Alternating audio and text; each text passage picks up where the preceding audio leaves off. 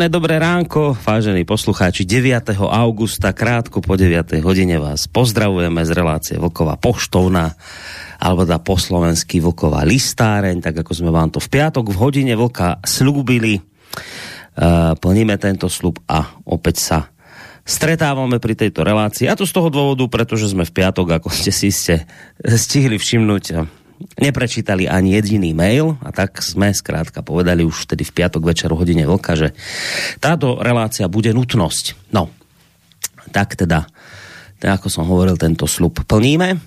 Skôr ako privítam samozrejme môjho kolegu, tak uh, príjemné dobré ráno vám praje z bansko štúdia Boris Koroni. A ešte predtým teda pripomeniem, a len tak akoby Zopakujem to, že sme v piatok eh, riešili v hodine vlka otázku ohľadom Tajvanu, kde nám tá situácia značne eskalovala po návšteve eh, pani Pelosiovej zo Spojených štátov amerických. No a bavili sme sa spolu s mojím kolegom o tom, že čo táto návšteva spomínanej dámy E, vlastne teraz bude znamenať, prečo tam vôbec išla, aké boli jej motívy a čo to teda môže priniesť, či to naozaj môže vyskalovať do, do niečoho takého ako konflikt medzi týmito krajinami. Od toho času za ten piatok sa zase až tak nejak zásadne veľa v tomto smere nezmenilo. Čína, myslím, ešte stále pokračuje vo vojenských cvičeniach, nejaké cvičenia robí Tajvan, Čína robí cvičenia na útok na ostrova, Tajvanci zase cvičenia na obranu ostrova pred útokom. No, tak toto je taká akože novinka. Ale nejaké zásadné, asi veľké zmeny sa tam neudiali. V každom prípade vy ste nám samozrejme k této téme písali ale ako som hovoril, maily sme neprečítali, takže ideme to urobiť teraz. A teda privítam najskôr toho môjho spomínaného kolegu Vočka, zakladateľa a prevádzkovateľa internetového portálu KOSA, ktorý je u seba doma v Plzni a podľa mňa už čaká, kedy ho konečne ozvučím. Dobré ránko ti prajem, Vočko. Počujeme sa.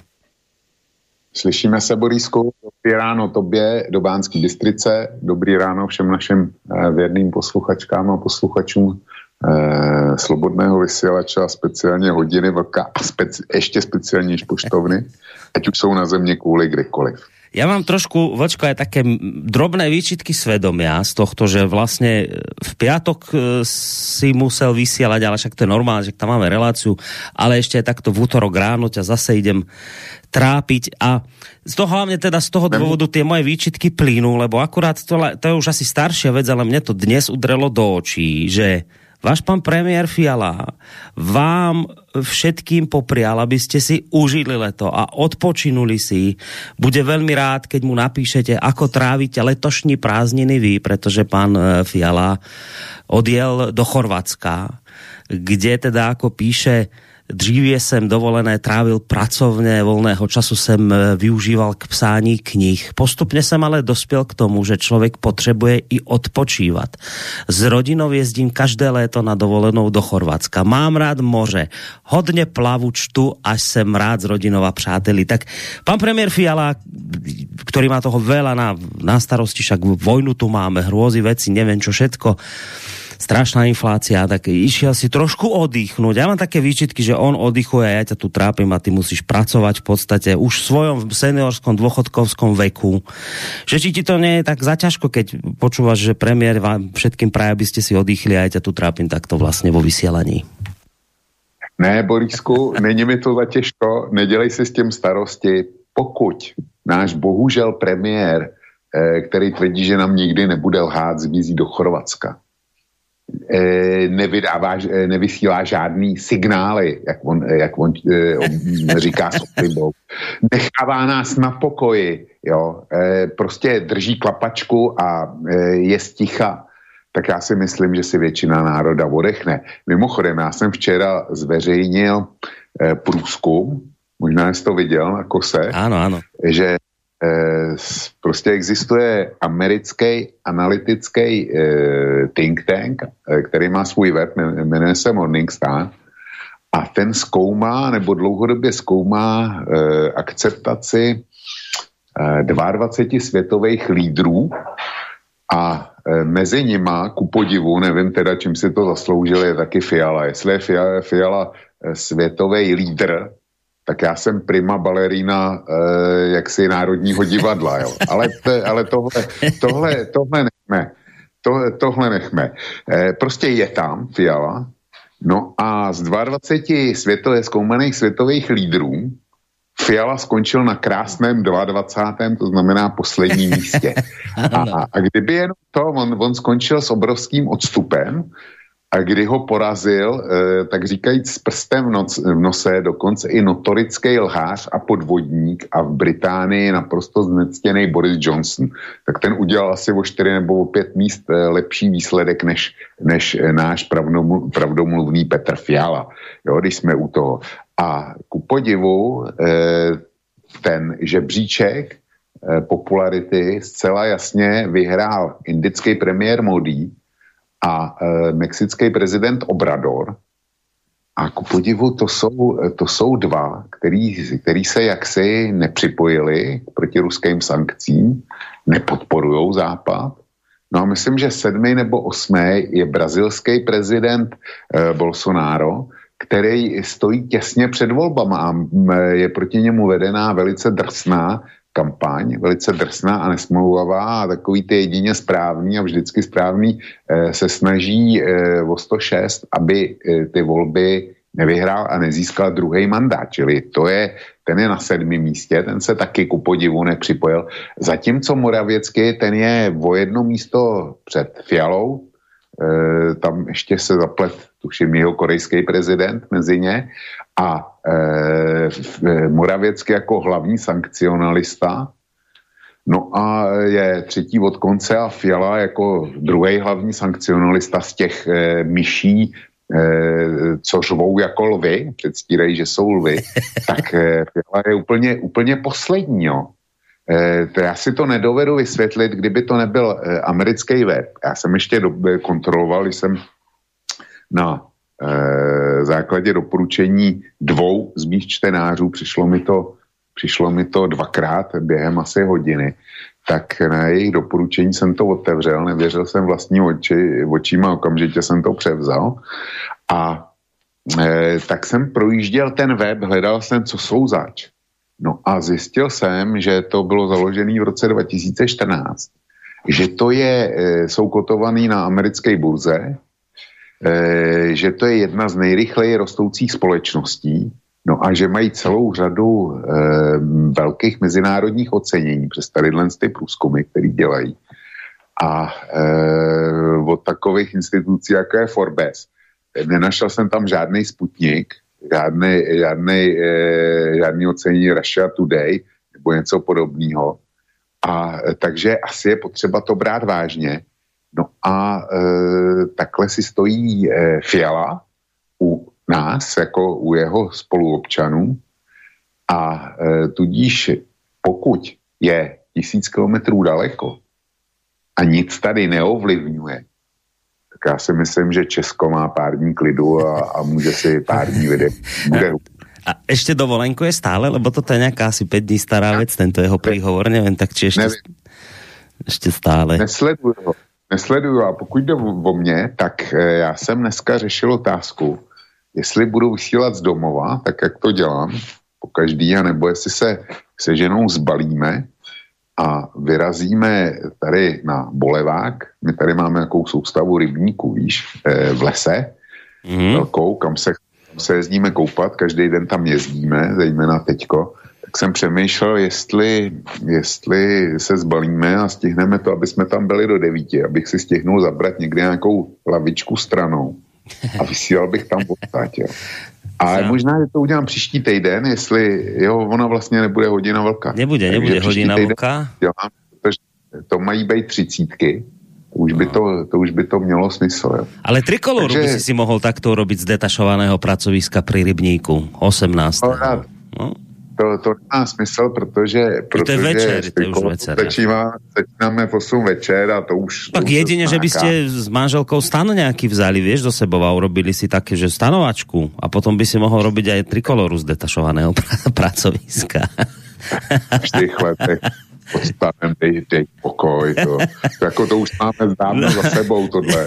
To, no nie, ja len vychádzam stále z toho, že čo vám pán premiér odporučil, aby ste si odýchli a zrekreovali sa, tak kvôli tomu ťa vlastne jsem, vyháňam. Ja jsem, já jsem v důchodu, čili podle pana premiéra a e, jemu podobných jsem naprosto neužitečný postradatelný tvor, e, jo, jo, jo. který se vlastně jenom, jenom rekreuje a já si dělám kosu, no a jako, to, to samozřejmě není žádná práce a pokud to práce je, tak z hlediska pana premiéra je to práce, kterou bych si měl odpustit. A pak taky vysílám na slobodné vysílači a to už bych si měl odpustit vůbec. No v každém případě myslím, že a už jsem to několikrát povedal, že je obdivuhodné, čo ty všetko teraz stváraš tam na tej kose, čiže o tom sa ani baviť nemusíme, či to práca je alebo nie, skôr je otázka, že ako sa to všetko dá stíhať. Ale to si nakoniec vysvetľoval už jednému poslucháčovi, ktorý sa pýtal na e, denný rozvrh tvojho dňa ja len teda ako pána Fialu ukončíme tým, že dúfam, ak ešte sa teda rekreuje, pláve a číta knihy, tak nech si to užije. Však po príchode domov možno už veľa dôvodov na radosť mať nebude. Um, hádam k nemu nedoleteli tieto slova, ktoré si teraz hovoril o tom, o tom prieskume, že je teda posledný, aby mu to teda nepokazilo tu jeho dovolenou. No ale pána premiéra teda nechajme premiérom, my sme mali iné témy. Ako, no? Ne, No. E, je zavedeným zvykem středomorských žraloků, že pokud se dostanou e, do toho zálivu, kde je Jadran, jo, takže sem tam někoho sežerou. A e, pravidelně to bývá občan České republiky, respektive občanka, e, zejména teda e, povoláním učitelka, na ty jsou ty jadranský, jadranský žraloci prej vysazený. A e, já si myslím, že jak si se může přihodit, e, protože pan e, premiér, bohužel premiér, je původním povoláním pedagog, učitel, takže nějaký ten e, žralok, oni jsou dneska z té klimatické změny celý zdivočelí, takže by místo český učitelky mohl taky sežrat český učitele. To si to Víš čo, tak já jsem tu čítal od jedného z našich poslucháčov, keď sme tu informáciu zdali na Facebook o pánovi premiérovi, tak niekto tu hneď napísal, že, že žralo kto istí z moře, jen aby tam dojel.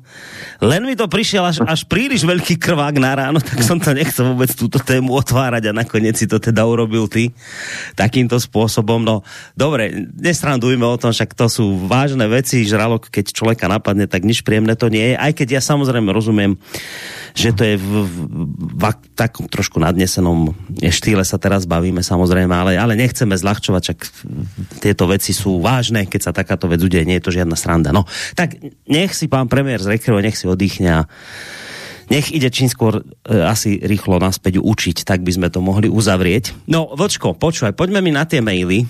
Nie, že by ich tu bolo tak jo. zase nejako strašne veľa, ja si myslím, že možno ani nie celé dve hodiny vyplníme, uvidíme. No a nakoniec máme dve hodinky do 11. vyčlenené, či ich celé naplníme alebo nie, uvidíme. Hneď prvý mail sa týka ani nie tak tej našej témy, ako skôr ako skôr toho vlastne môjho úvodu, lebo ja som sa tiež z dovolenky a hovoril som o tom, že ako v piatok teda som hovoril o tom, ako som si tam nejak odýchol tým práve, že som nemal počítač pri sebe a nemohol som všetky tie veci sledovať a že ako prvá vec potom, keď som prišiel domov a počítač som si zapol, že mi udrela do očí tá správa Amnesty International o tom, že teda ukrajinská armáda má porušovať nejaké humanitárne medzinárodné právo tým, že vlastne svoje vojska umiestňuje do obývaných e, častí miest a vlastne týmto vystavuje e, obyvateľov týchto miest riziku ostreľovania a tak ďalej. No a vlastne tohto hneď sa chytil prvý poslucháč Petr, ktorý píše Ministr zahraničí, e, zahraničí Ukrajiny Dmitro Kuleba se ke správě Amnesty International vyjádřil, že zverejnení bylo nespravedlivé. Ne, že správa byla nepravdivá, ale vůči Ukrajine nespravedlivá. Já tu Kulebovú nespravodlivosť čtu, jakože ste to na nás práskli, vyzlá amnesty. Jaký je váš názor na nespravedlivost a nepravdu? Toto sa pýta Petr. No, tak eh, já si myslím, že jsme to řekli už pátek. Prostě jestli někdo eh, staví raketomety vedle škol, jestliže veli, zřizuje velitelský e, stanoviště e, a e, s, sklady munice v nemocnicích, v porodnicích, Jestliže do, eh, vedle nákupních středisek mm, parkuje opět raketomety, jestliže to středisko, to narážím na to, který vybuchlo v Kijevě jo, před, před časem, tak eh, jestliže tam má sklad e, raketometní munice a potom si stěžuje na to, že ho e, že rusové ostřelujou a ničí civilní infrastrukturu, zabíjejí obyvatele, tak e, to mluví samo za sebe. To je prostě teroristická taktika lidských štítů, e, kterou předváděl e, islámský stát v naprosté dokonalosti tohle a ktorú mimochodom ja všetci vtedy odsudzovali, lebo preto hovorím, že všetci, lebo v čase, keď sme o tomto v piatok informovali, to bola čerstvá záležitosť, vtedy bol náš mainstream taký zarazený z tohto celého. Aj sme konštatovali, že vlastne ticho po piešine, mainstream sa k tomuto vôbec nevyjadroval, ostal zaskočený, jediné, čo som našiel na smečku, tí hneď tak prví partizáni vyliezli a začali vlastne hovoriť, aká je tá správa nespravodlivá. Za tých pár dní, čo od piatku prešlo, Uh, už sa náš mainstream uh, vlastne hemží správami o tom, aká bola táto správa nespravodlivá. Ak by som to mal dať do jednej vety, tak v podstate mainstream hovorí, že Amnesty International vyčíta Ukrajine, že sa bráni pred ruskou agresiou a že ak by vlastne Ukrajina takto nebola postupovala, tak by nikdy nebola udržala kľúčové mesta ako Kiev, Charkov, sumy a neviem čo všetko, čiže že táto práve táto taktika prostě priniesla Ukrajincom záchranu vo forme toho, že nepadli tieto mesta, že ostali slobodné. Čiže zhrnuté, počarknuté amnesty vyčíta Ukrajincom, že sa bránia pred ruskou agresiou. Tak toto je taká základná veta, ktorá ako taká zlatá niť sa nesie reakciou mainstreamu na túto správu Amnesty International. Mimochodom už reagovala aj sam, samotná Amnesty tá hovorila o tom, že si za touto správou stojí a reagovala, to znamená, či, neviem, či sme v piatok spomínali, že odstúpila tá šéfka ukrajinské Amnesty International, že ona s touto správou nesúhlasila, že Ukrajina nemala právo do tohto zasiahnuť do tejto správy, nemala právo sa k tomu vyjadriť, že, čiže toto sú také akoby novinky k, týmto, k tejto záležitosti ešte. Já si myslím, že to jsme se dotkli v pátek. E, za mě e, prostě využívání lidských štítů civilů je válečný zločin. Hmm. To, je, to je nejlepší pochybnost a tak je to definovaný a v podstatě tak to konstatuje i ta zpráva Amnesty International.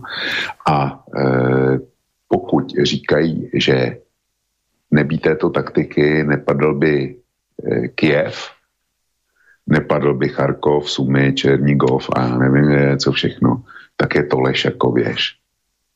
Ty města, e, který jsem jmenoval, tak ty nepadly proto, že rusové, ruské jednotky zkrátka nebyly dostatečně silný, aby eh, ty města obsadili. To, to nebylo tím, že, že do eh, nákupního střediska eh, složíš raketometnou munici a eh, vedle něj, hned vedle něj zaparkuješ baterii raketometu. Tohle, tohle Kiev neuchránil. Prostě Rusové nebyli, nebylo dost silný a že to je lež jako věž, vidíš na e, příkladu Mariupolu, e, kde, byla, e, kde těch incidentů bylo mnoho. Nejznámější je ten s tou mariupolskou porodnicí, kde, kde doopravdy bylo velitelské stanoviště Ukrajinců původně a e, Mariupol padl. Čili to byla, to byla otázka e, sil a e, jejich schopností na to, jestli vzít Kiev nebo ne. A nikoliv, e, nikoliv e, e taktiky, která by to ospravedlňovala. No, k tej, k tej nespravodlivosti, na ktorú sa pýta poslucháč Andrej, myslím tiež, že sme o tom v piatok hovorili, však ja som to nakoniec spomínal aj v tom svojom úvode, že veď nakoniec sama ukrajinská strana priznáva, že, že áno, že my tam v tých školách máme svojich vojakov, ale máme ich tam preto, lebo tá škola má jedáleň, kde sa môžu najesť, um, nejaké tie priestory, kde sa dá vyspať a tak ďalej a tak ďalej. E, čiže ja hovorím, dobre, však v poriadku, tak a, a ešte zároveň hovorí Ukrajina tú dôležitú vec, ale však deti tam nie sú deti, ako náhle začala invázia invázia Ruska na Ukrajinu, tak deti majú dištančné vyučovanie doma online. No a ja k tomu len hovorím, dobre, však tak ale potom prosím vás, nerobte to, že, že ja si večer prečítam niekde na ČT24, že Rusi ostreľovali ďalšiu školu. Tak to už nie je škola, vy ste z toho spravili vojenský objekt.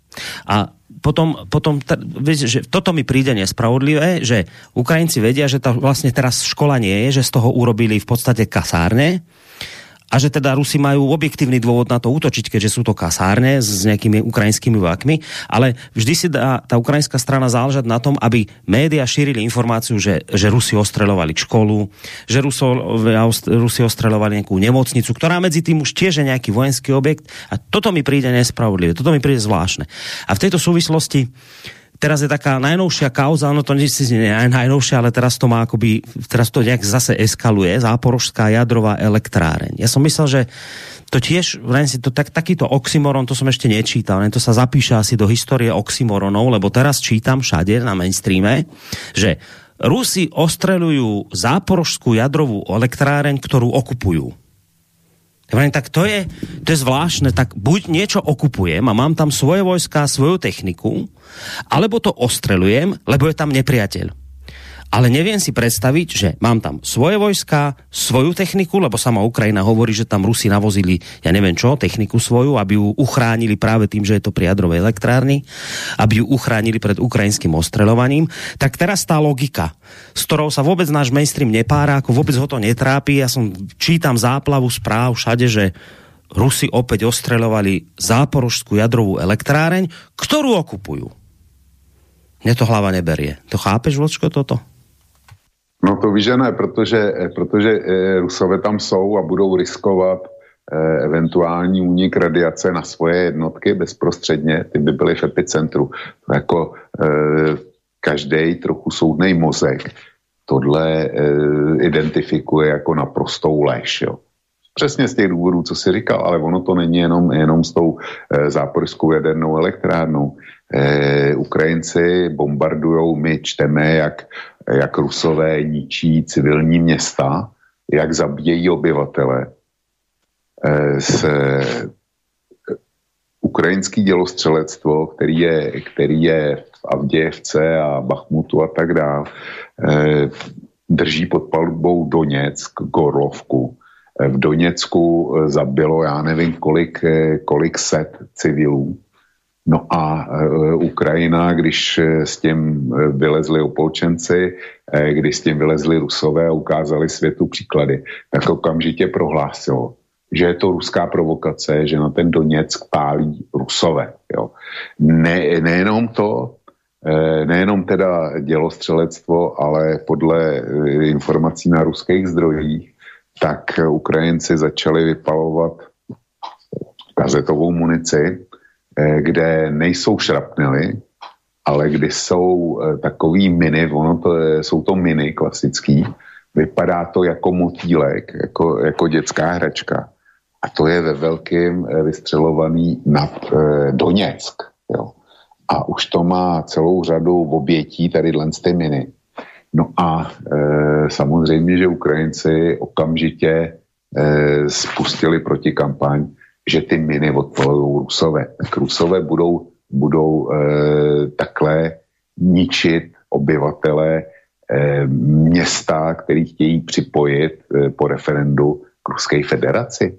Jo. A e, tohle, e, ty, ty miny, o tom, si, o tom si nikde na našem mainstreamu nepřečteš, o té dělostřelecké palbě, palbě už to bylo. A všichni dělají z toho mainstreamu, jo, že když to, když to, říká, když to říká Ukrajina, tak to bude pravda, tak eh, opravdu Rusové si střílejí na svý vlastní pozice.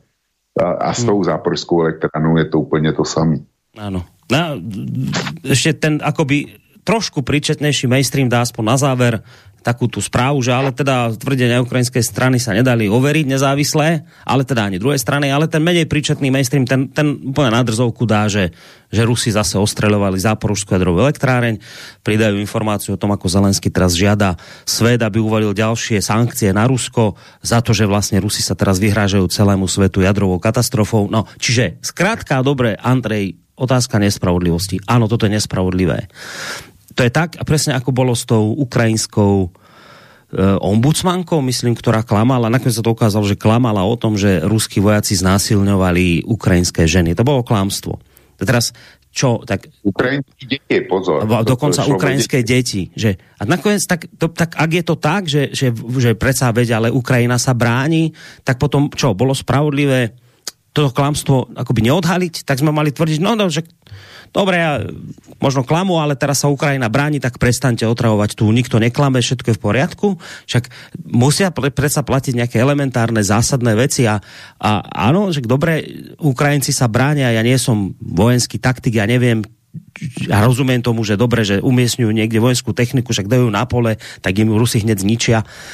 Ale takéto veci, že že presne ako Vočko povedal, tak vidíte to na tých iných telegramových kanáloch, že koľko obetí je v tom Dombase, kde ako koho zase roztrhalo. Ale to prostě si neprečítate v našich mainstreamových médiách, ale, ale určite sa tam objaví správa, ako niekde pri Charkove zabili Rusi dvoch ľudí. To, tak to si určite prečítate. A toto mi príde nespravodlivé toto prostě cítim ako nespravodlivosť, rovnako cítim ako nespravodlivé to, že, ne, že Rusi ostrelujú jadrovú elektráreň, ktorú okupujú a ako už v mainstreame neexistuje nikto, kto by počal, povedal, počujete, ale nie je to hlúposť, nie je to oxymoron, nie je to šialené, však Rusi budú strieľať na svojich vlastných, svoju vlastnú techniku a teraz budú riskovať jadrový výbuch, ktorý ich tam všetkých zrovná zo zemou, čo sme sa tu zbláznili?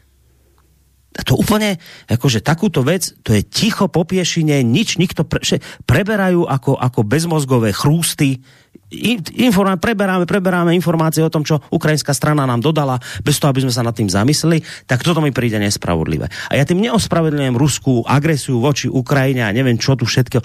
Ja len hovorím, že toto mi príde nespravodlivé. Toto podľa mňa nemôže takto fungovať, že lebo sa Ukrajina bráni, tak je všetko dovolené ako že účel svetí prostriedky. No nie. A už jsme sa veľa rozkecali. No? Počkej, ještě, ještě k těm školám a e, k tomu záporoží. Dvě krátké věty. E, nevím, jak to máte v Bánské Bystrici, ale nejspíš úplně stejně jako e, my u nás v Plzni se školama. Tady, kde bydlím, tak já mám v okruhu 500 metrů dvě školy. Dvě základní školy a třetí, třetí asi nevím, do kilometru.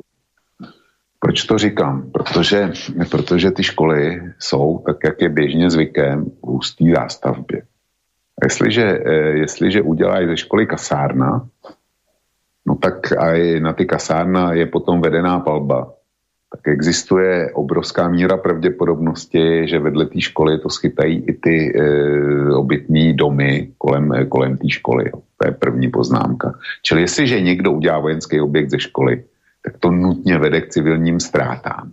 Nutně. K tomu se nemůžeš vyhnout.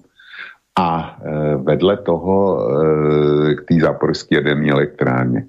Já jsem četl těch ukrajinských reakcí několik a e, v jedné, minimálně v jedné, ale spíš ve dvou e, se tvrdilo, že ta, e, ta střelba na tu záporskou jadernou elektrárnu taky může vést k tomu, že by Ukrajina ze, ze záporoží přestala dost, eh, dostávat prout, kterýho se jí, eh, se jí dneska už let kde hodně nedostává.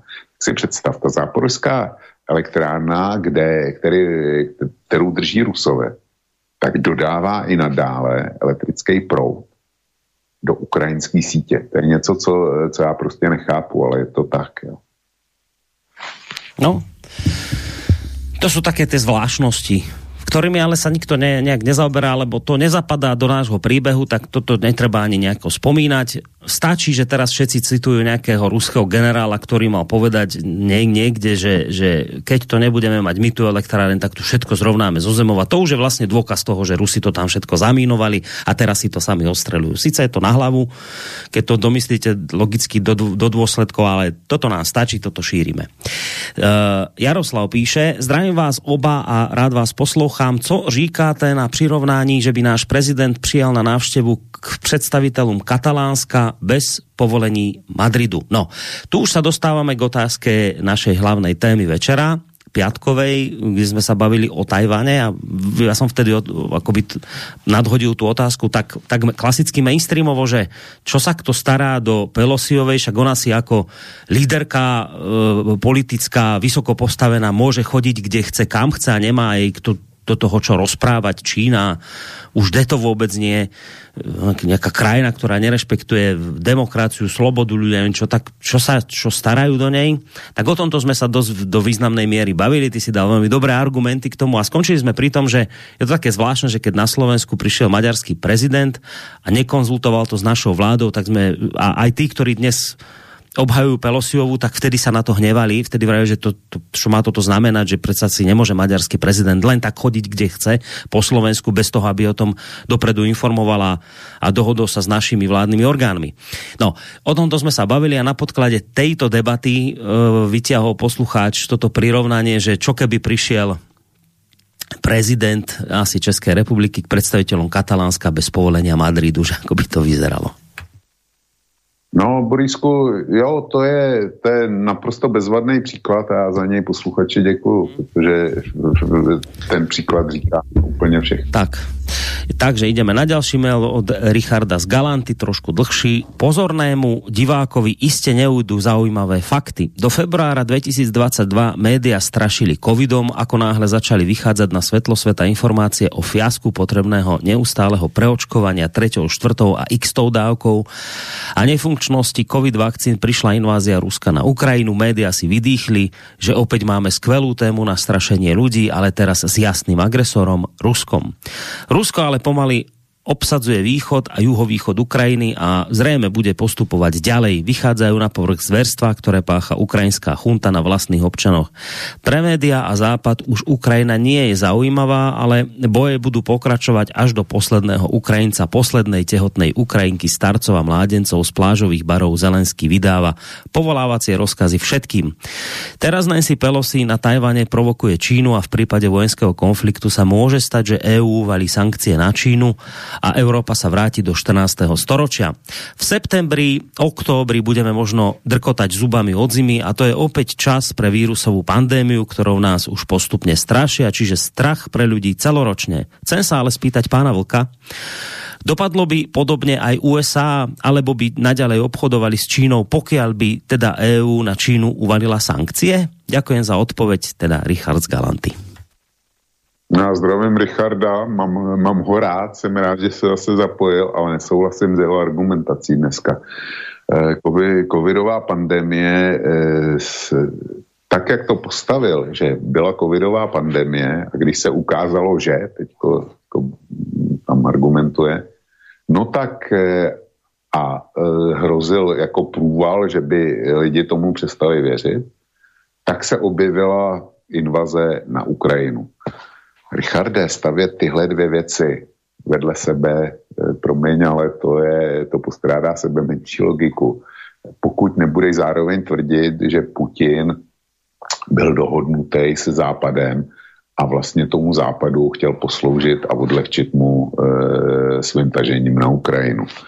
No a e, pokud, e, co se týče té tý finální otázky, jestli by Spojené státy zavedly embargo sankce na Čínu, kdyby sankce vyhlásila Evropská unie, tak eh, tady, tady konstatuju, že ta, ta otázka z mýho hlediska, z mýho hlediska postrádá jakýkoliv smysl.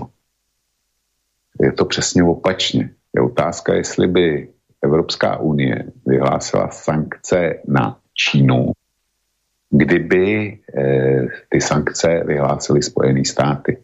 A už tady máme, už tady máme jasný příklad toho, kdy eh, Trump eh, zvýšil cla, vypověděl Číně některý, některý ty dovozní kvóty, který měla a tak dále. Čína okamžitě nastartovala proti sankce a Evropská unie se k tomu nepřipojila.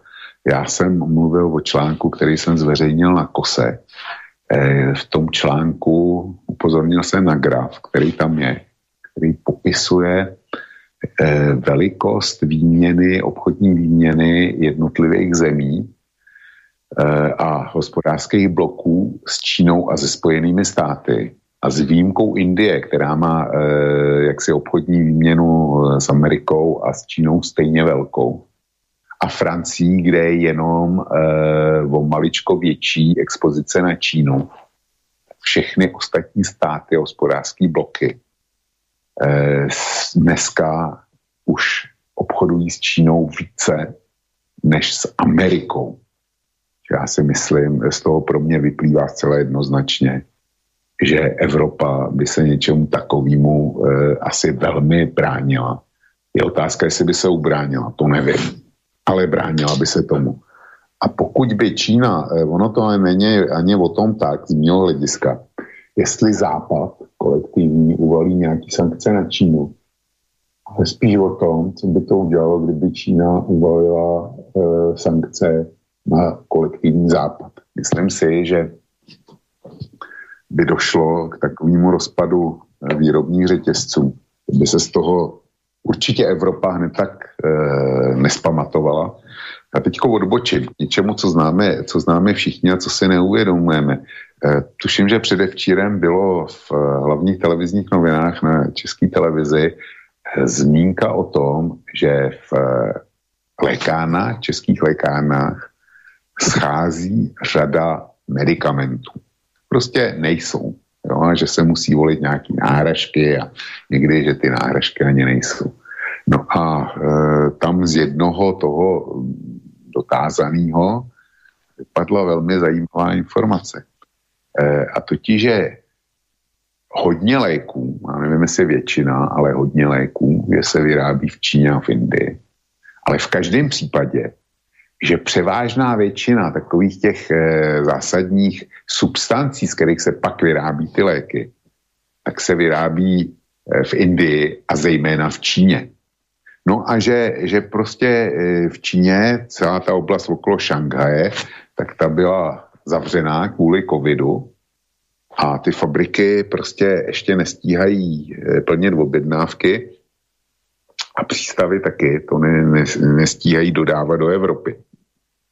A to se bavíme o lécích, o něčem, co je kritický. Zásadní, kritický, bez čeho se nemůžeme obejít. Tak takhle si stojíme s lékama. A kdyby, eh, obávám se, že kdyby ty Číňani dali embargo na výrobu léků nebo dovoz, dovoz léků do Evropy a do Spojených států, tak bychom se asi opravdu taky mohli vrátit do toho 14. století, o kterém mluvil Richard. Že bychom povolali báby za, zaříkávačky a, a všelijaký šamany a léčil by se pouštěním žilou. No, e, len dve veci, keď tam píše e, Richard, že e, pre Západ už Ukrajina nie je zaujímavá, ale teda, že boje budú pokračovať, no tak len taká pikoška, ale nie pikoška, aktuálna informácia teraz z posledných dní, že Amerika odsúhlasila, Spojené štáty americké odsúhlasili ďalšiu vojenskú pomoc v hodnote miliardy dolárov pre Ukrajinu, čiže očividne ten záujem až tak neklesol o Ukrajinu a očividne tie boje budú pokračovať. No a pokiaľ píše o tom 14. storočí, do ktorého sa ideme prepadnúť, až budeme drkotať zubami, neviem, či si zachytil vočko, v Británii sa rozbehla zaujímavá záležitosť. Uh, tuto budem citovať napríklad z denníku Štandard, ale aj iné média to preniesli. Tisíce nespokojných Britov sa zapojili do kampane s názvom Neplaťte, ktorá požaduje zníženie cen energii na priateľnú úroveň, lebo vlastne energie v Británii rastú takisto ako všade. Dokonca čítam tuto, že priemerný účet pre domácnosť za dodávku energii sa vyšplhá na 3300 libier, pričom ešte v apríli to bolo 1900. A pri, nebo za měsíc, Borisku? To je ročne, ročne 3000 3, počkaj, to je 3000, takto, aby sme to dali na eura, ročne je to 3900, ročne, po novom, a doteraz to bolo 2350 eur. No, tak kdyby my jsme měli v České republice takovýhle zdražení, že, že z 2,5 tisíce nebo E, to z 2300 na 3900. Z 2300 na 4000, tak zhruba to vychádza. No, tak to je, to je zdražení o polovinu, tak kdyby jsme to v České republice měli dohromady za plyn a za elektriku jenom o polovinu, tak by jsme byli všichni spokojení v tom, v tom co čeká. U nás, tu, u nás jsou násobky, jo? No, jsou násobky a my jsme kludní, Nám to nič nerobí. My, my, my teraz hľadáme rýchlo drevo e, na kúrenie a neviem, čo vymýšľame, aby sme to prežili, lebo však e, naši lídry nás vyzývajú k strategickej e, trpezlivosti tak a, a média nás pripravujú na to, že to bude ťažké, ale musíme to ustáť a tak ďalej. No ale tak v Británii si povedali, že nebudú oni toto robiť, práve naopak, e, oni sa rozhodli že prestanú účty za elektriny platiť. A teraz ja ten článok mám ďalej zamknutý, ale kde som čítal, nechcem teraz či, to číslo hádzať, lebo si ho naozaj nepamätám, ale viem, že to číslo už bolo dosť veľké, Britov, ktorí sú odhodlaní, jednoducho, ak s týmto nebude vláda nič robiť, že jednoducho prestanú platiť účty za energie. A viem si predstaviť, že pokiaľ tých ľudí bude naozaj dosť, tak neviem si celkom predstaviť, ako štát s tým chce bojovať. Čiže v Británii, kde sú tie nárasty cien úplne iné ako, o, o, oveľa nižšie ako tu u nás, tak tam už sa dáva do pohybu nejaká masa ľudí, ktorí povedala, ktorá povedala, nie, vy nás tu nebudete nivočiť, politici a nám tu hovoriť, že budeme mať vodu na prídel teplú a nebudeme kúriť a neviem čo a 15 stupňov v byte, či koľko to chcete, 19. Ale prestaneme vám platiť určite za to, čo ste spravili. Ale my tu v Európe, my, my tu u nás, špeciálne v Českej republike, na Slovensku, ideme teraz drevo zháňať, toto zháňame a ideme sa strategicky pripraviť na to, ako to tu prežijeme v 19 stupňových teplotách. Tak toto som len chcel doplniť. No tak eh, dokud na sobě necháme eh, to dříví taky štípat, jo, tak hold, eh, hold to tady bude takhle, ale ono je všeho, všeho do času. Zatím jsou lidi na dovolených, zatím je teplo, zatím v paneláku ještě nevyhořela elektroinstalace, protože lidi nezapomněli, nezapnuli přímo topy, ale jestli tohle všechno nastane, tak ono se to do těch ulic přeleje. To, eh, do těch ulic se to, se to přeleje. Na Sri Lance byli taky lidi hodně dlouho v klidu.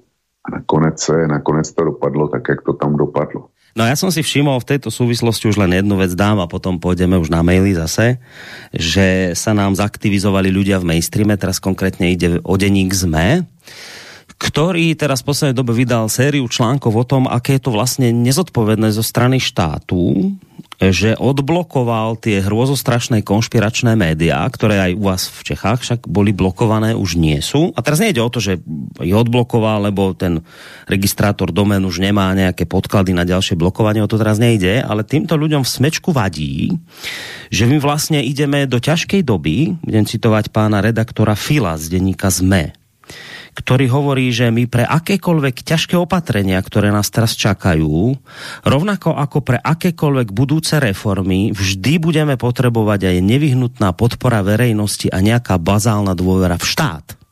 No a vlastne, to už teraz parafrázujem ďalej, no a vlastne tieto médiá, ktoré doteraz štát blokoval, e, tie vlastne robia intenzívne to, že nám tu pobláznili ľudí. A potom pobláznení ľudia nedôverujú takým denníkom, ako je denník ZME, ale čo horšie, oni nedôverujú ani politikom, ktorí vedú túto krajinu. A my predsa potrebujeme bazálnu dôveru ľudí v štát, bazálnu dôveru e, v to, že, že tu máme predsa demokraciu. A ak prídu ťažké časy a tie nás teda na jeseň čakajú, no tak my predsa tu musíme držať držať spolu a, a musíme tu a neviem čo. A teraz tieto médiá vlastne ako teraz v tejto chvíli my dvaja, tu vlastne ľudí, ľuďom hovoríme veci, že ľudia by si to mohli vyložiť napríklad tak ako ty v Británii a začali by tu teraz takto nejak burcovať proti tej vláde a tak a to je veľmi nebezpečné. Čiže pán Filo z denníka ZME a jeho kolegovia volajú potom, aby boli tieto médiá ďalej blokované a že jednoducho už si to nemôžeme v tejto súvislosti, v tejto situácii dovoliť, aby takéto médiá vysielali, pretože je to v súvislosti až samozrejme s Ukrajinou, ale aj v súvislosti s tým, čo nás teraz čaká a neminie, je to veľmi nezodpovedné, pretože nám tu môžu tieto média vyburcovať ľudí k nejakej revolte. Tak takto, Vočko, sa, no. my sa tu teraz stojíme. Já jsem četl kdysi e, nějakou knížku o stalinismu a už si z ní e, pamatuje e, jenom málo, ale uchvátil mě tam a do dneška si pamatuju jeden výrok, jo, kdy, tam, eh, kdy tam byla řeč o propagandě a e, ten dotyčný, co to psal, tak konstatoval, že ta propaganda byla všudy přítomná, všude zasahující, uměla e, a že to pojala v duchu, e, že vnucovala lidem do hlav heslo bylo hůř a lid si chválil. A pan redaktor Filo se zřejmě chce vrátit do stalinských časů a opět uplatnit tohle heslo. Prostě, že e, všechno je dokonalý. Lidi, to že, to, že nebudete mít plyn, že vám bude eventuálně zima, to, že zavře spousta fabrik, vy jste teda u vás žádný agronom, že jo, tak to se vám jenom zdá, to, to jako musíme překonat, to je, bylo hůř, na Slovensku bylo hůř, nebyl žádný žádný nadhornom. Lidi, eh, lidi eh, se nebydleli v panelácích, ale bydleli někde v nějakých takových těch eh, lepenicích, jo. Eh, a chválili si to a byli, byli tenkrát spokojení. Zřejmě pan redaktor Filo touží po něčem, eh, po něčem takovým, aby jsme se vrátili do, do těchto časů. No, e, uvidíme, co tomu, co tomu řeknou lidi. A já ho ujišťuju, že ty dezinformační weby v České republice byly, za, byly hodně dlouho e, zakázaný, nefungovaly. No a pan, e, pan bohužel premiér Fiala to dopracoval tak, jak to dopracoval, že je dneska z 22 zkoumaných ten nejposlednější.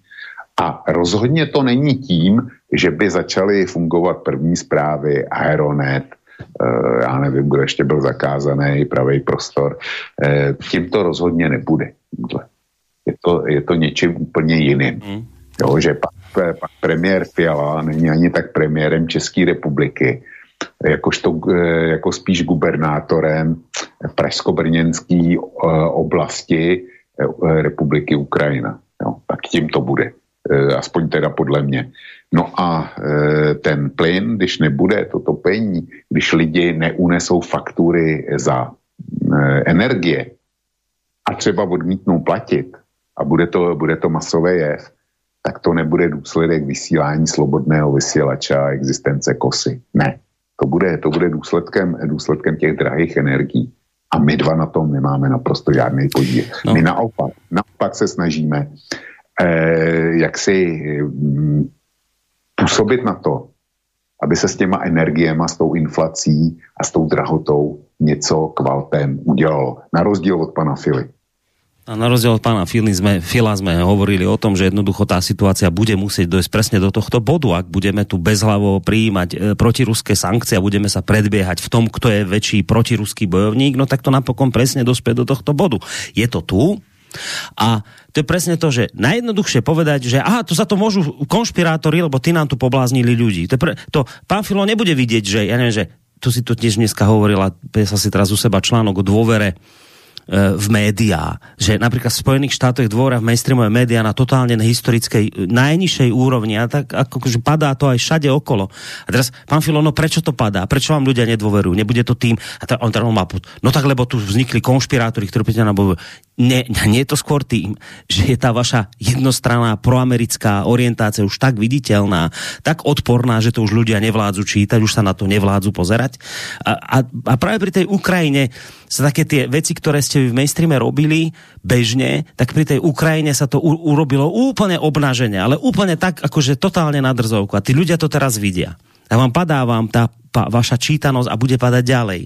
A to vám viem povedať bez toho, aby som tu mal nejakú gulu sklenenú, lebo si za to môžete vy sami svojou vašou prácou, svojim vašim ideologickým zanietením, kde ste si prostě pomýlili žurnalistiku s, s nejakým tlačením vašich predstav o svete. To sú média, politici, presne to isté. No tak prečo asi, ja neviem, prestávajú ľudia dôveriť de demokracia politikom? No presne tak, ako Vočko vraví. No, nepre, no, no, neprestávajú ľudia veriť politikom práve preto, lebo im pripravili túto katastrofu? že v mene protiruských sankcií, lebo sa tu zase ideme prebiehať, kdo je väčší protiruský bojovník, či náš Heger, ktorý povie, viete čo, nie, nie len elektrínu, my by sme najradšej, my správame to, že hneď zastavíme aj jadrové elektrárne, ktoré idú na ruské palivo, že my nepotrebujeme ruské palivo, tam do tých elektrární tie tyče, my si z za, a vie, že je to blbosť. A bude sa to takto prebiehať a potom niekto povie, a viete čo, nie, len toto, a ešte pridajme.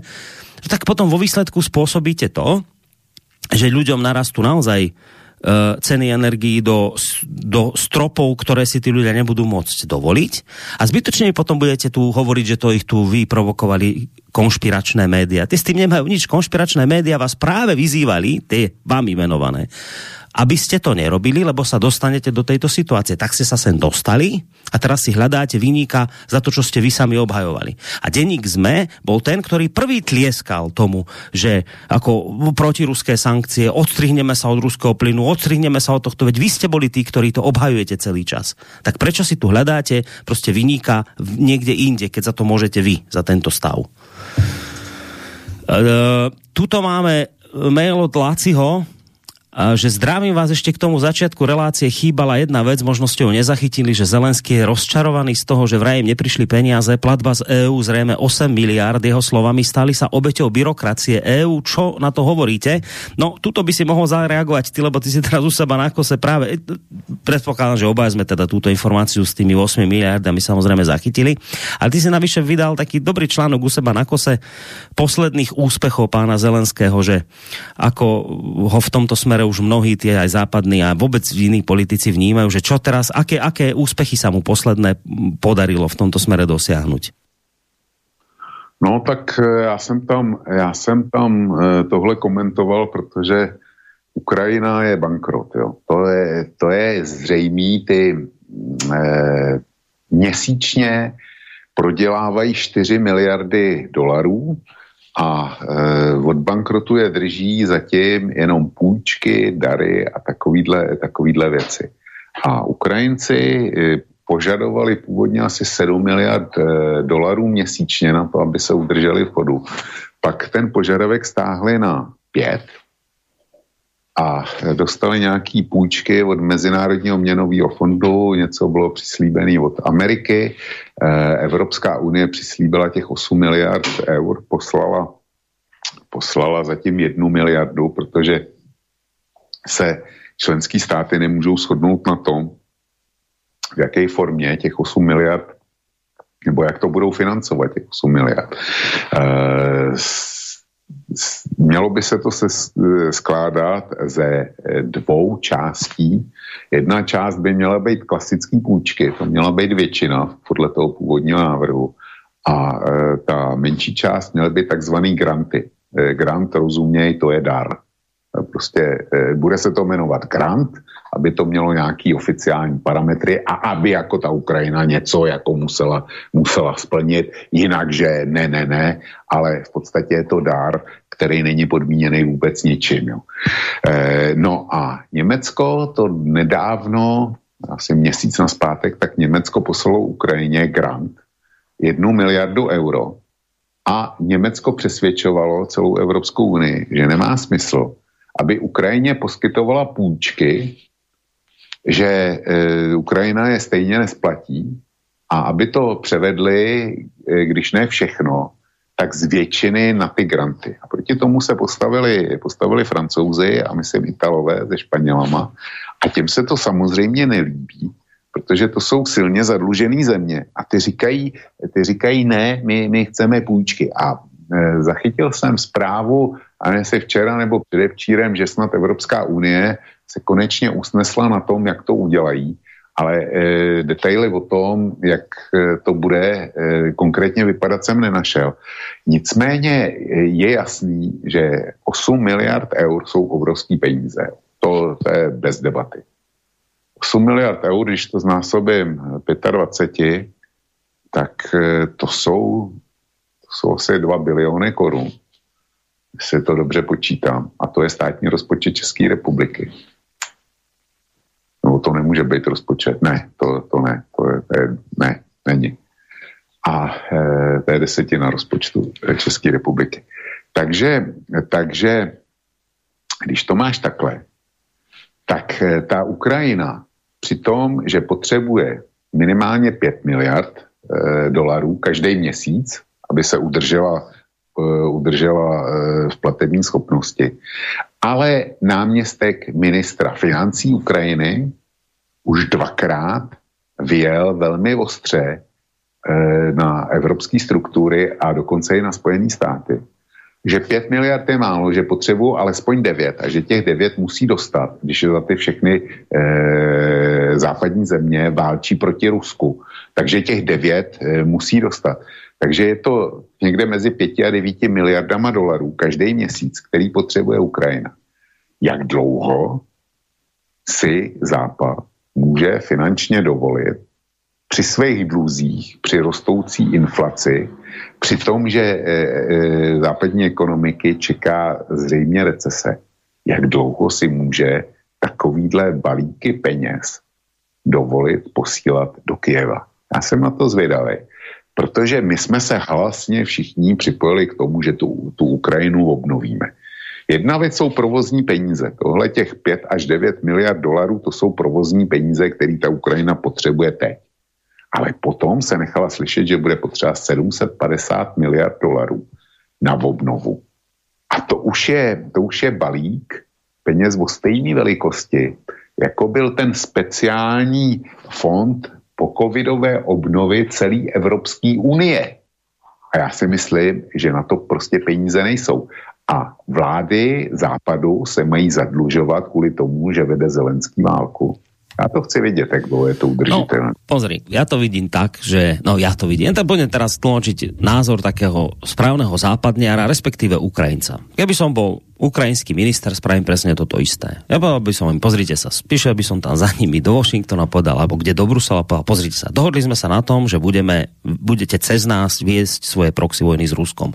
My to Rusko nemáme radi tiež, vy ho nemáte radi, v poriadku, dohodli sme sa na tom, my sme dali do hry našich ľudí, tam krvácajú ukrajinskí občania, tak vy pekne dajte na stôl prachy a zbrane. Na tom sme sa dohodli, tadiaľ to cesta ne, tadiaľ to vlak nejde, čiže, čiže žiadne také, že mi pošlete miliardu, keď sme sa na niečom dohodli, tak mi ju pošlite pekne na sem, pretože skončí vaša proxy vojna, ja tu nebudem bojovať e, s holými rukami a neviem čím. Čiže keby som bol ukrajinský minister, poviem presne toto isté, vieš, to je zase pochopiteľné.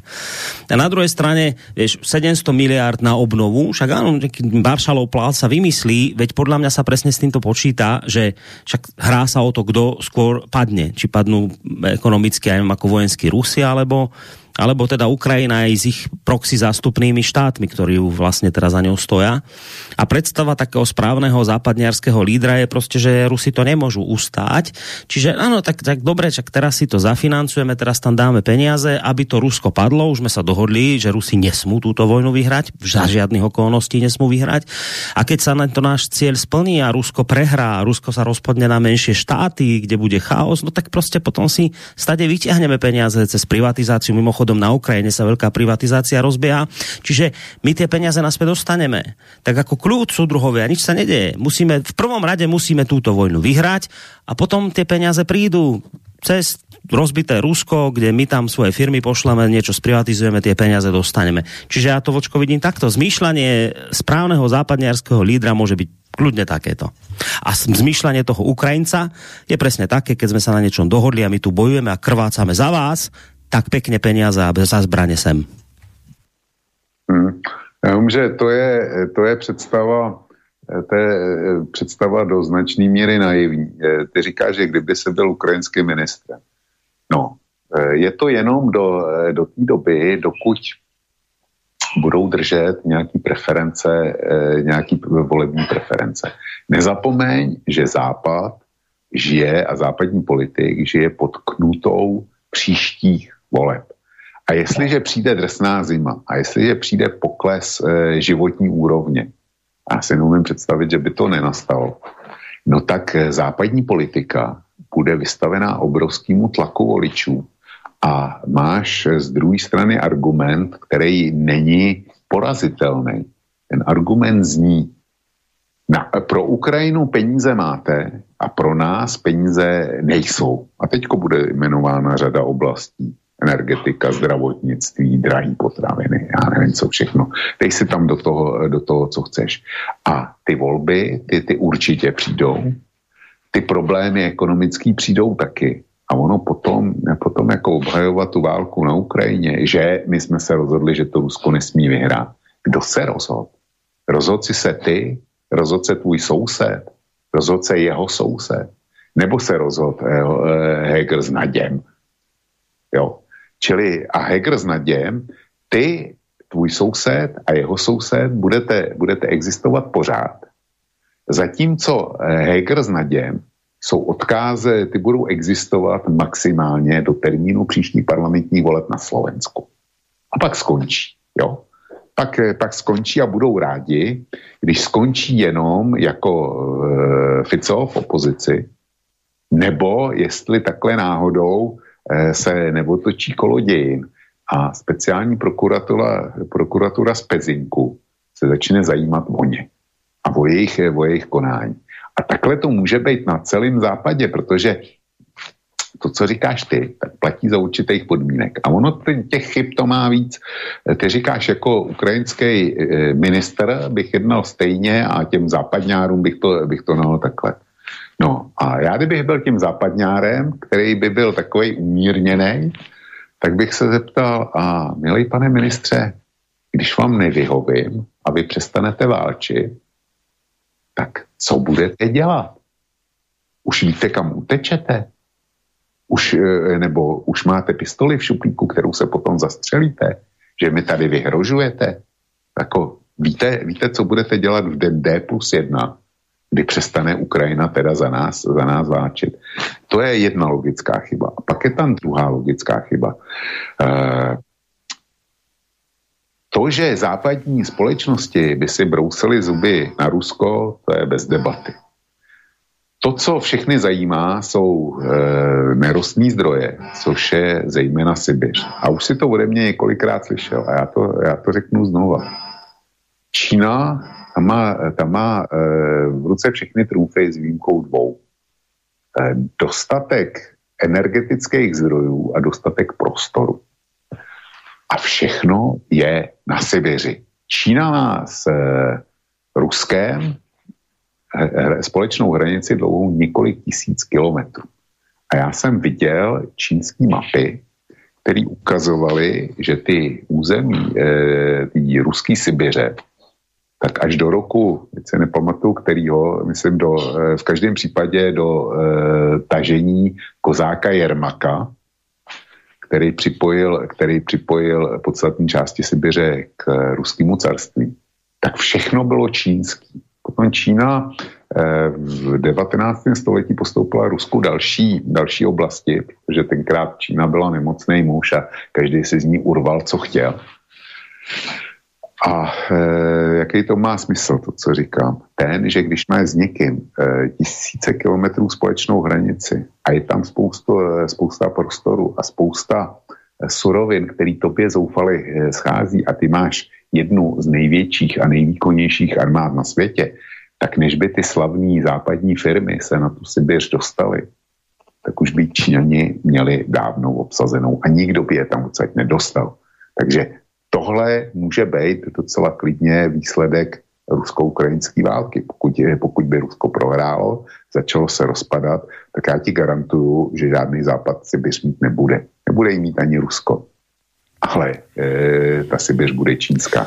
No ja, ja len k tomu, že keby sme mali takýto debat a ja som ten ukrajinský predstaviteľ, tak ti poviem v poriadku, vy sa netrápte, čo bude so mnou, ja si poradím, ja niekde ujdem, aspoň mám nejaké peniaze, takže ja sa nekam zdekujem, ale povedzte mi, čo budete robiť vy, keď vám padne Ukrajina, o ktorej ste hovorili, že je taká extrémne dôležitá a nesmie padnúť.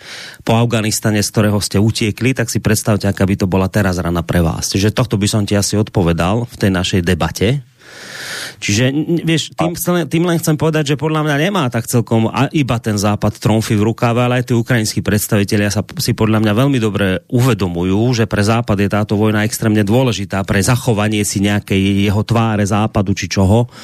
Čiže podľa mňa to nie je tak jednoznačné. Že len, len západ môže diktovať podmienky. Západ potřebuje eh, dneska už nějakou remízu. Jo. Ten eh, nevěří ve vítězství Ukrajiny, ten potřebuje nějakou přijatelnou remízu. A jestli ta remíza bude nebo ne, to se teprve ukáže. A eh, já bych ti, kdyby si, kdyby si mi řekl tohle, tak já bych ti odvětil, a milý pane ministře, kde pak ty peníze máte?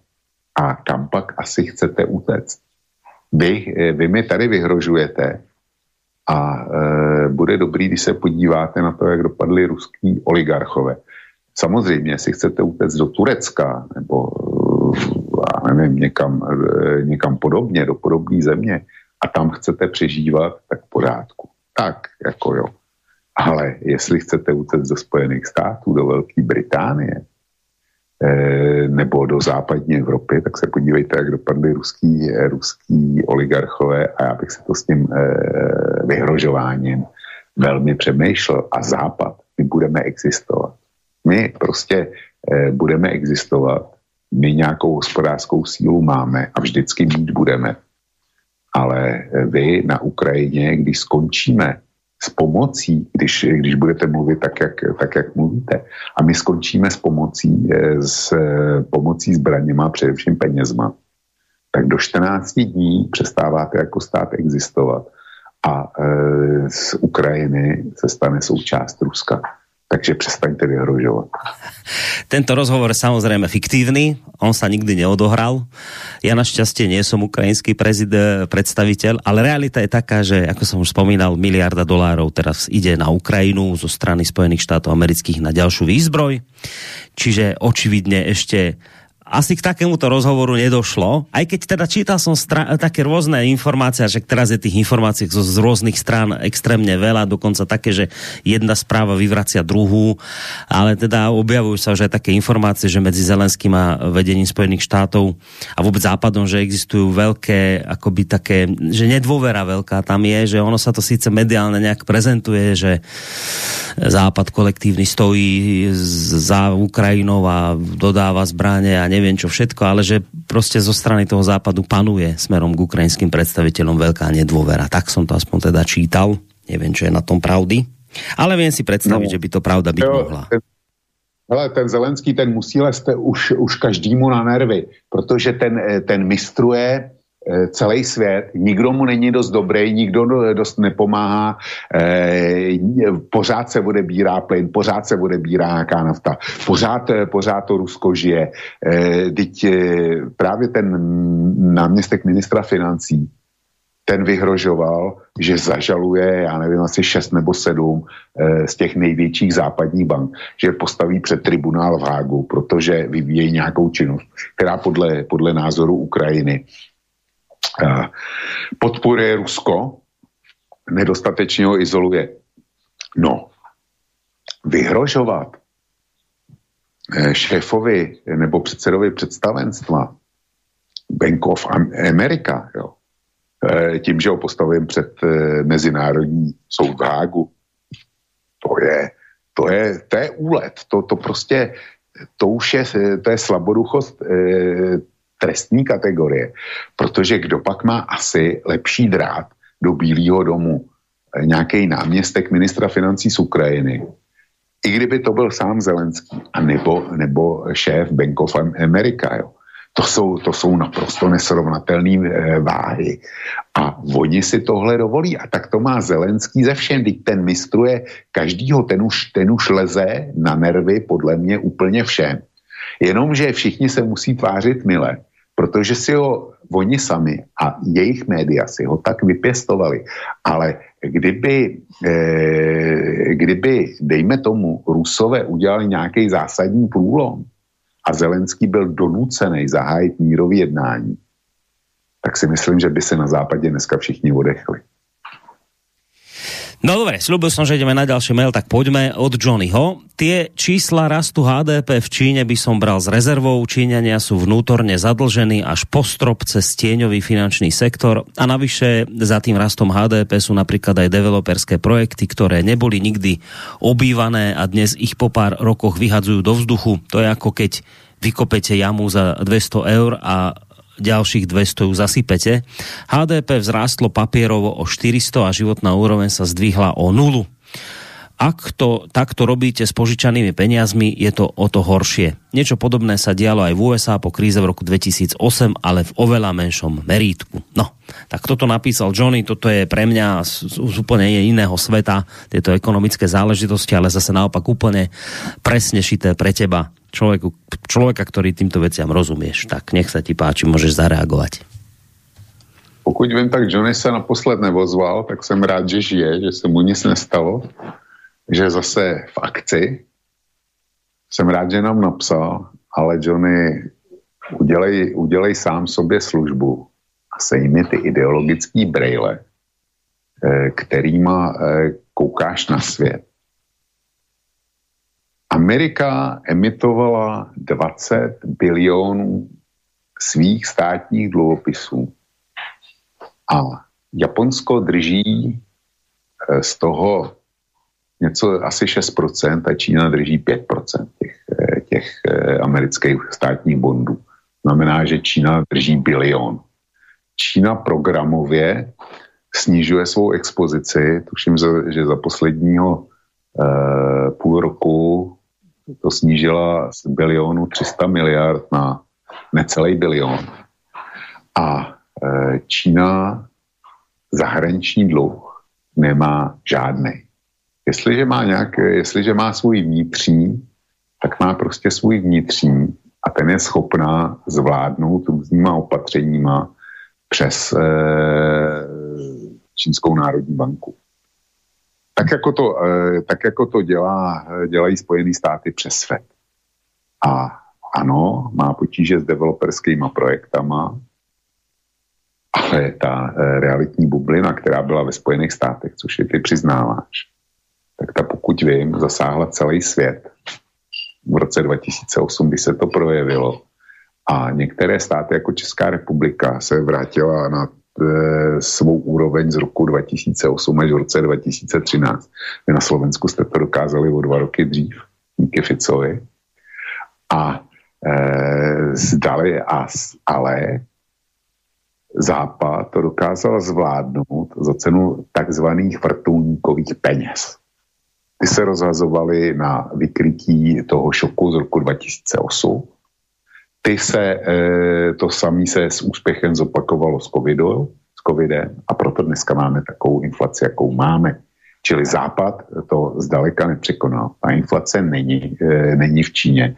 A vnitřní dluh se dá umořit uvnitř země. A Čína je dneska dostatečně velký trh vnitřní, když přestane vyvážet, tak nějaký čas přežije jenom z dodávek na svůj, na svůj vlastní trh. Nic takového na západě není možný.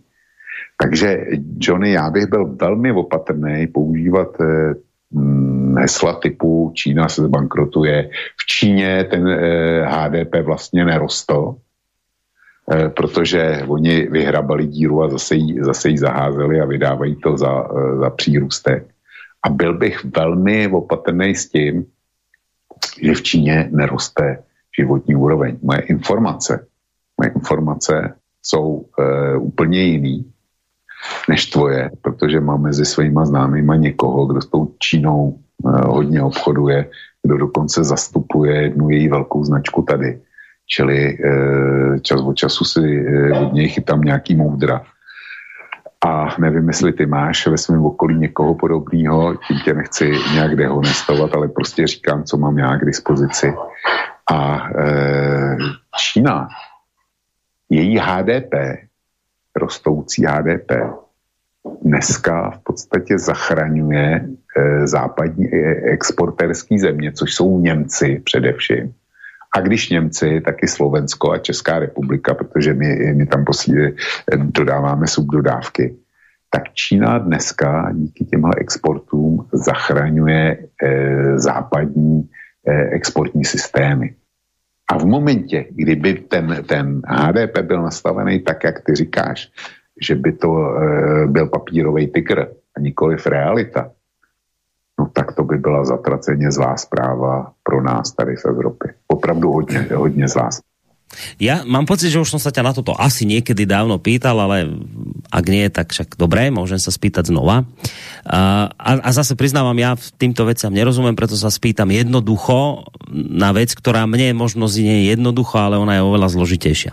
Keď hovoríš o tom, že teraz Spojené štáty vydali dlhopisy v nejakej obrovskej sume a teraz im nakúpili Japonci v nejakej sume a niečo Číňania, No a teraz ja tomu len nerozumiem, že keď ty sa dostaneš do bodu, že tých dlhopisov je už toľko a ten dlh je taký obrovský, ktorý tam, ten, ten čas toho dlhu tvojho drží Japonsko, časť Čína, časť Rusia, niekto všetko.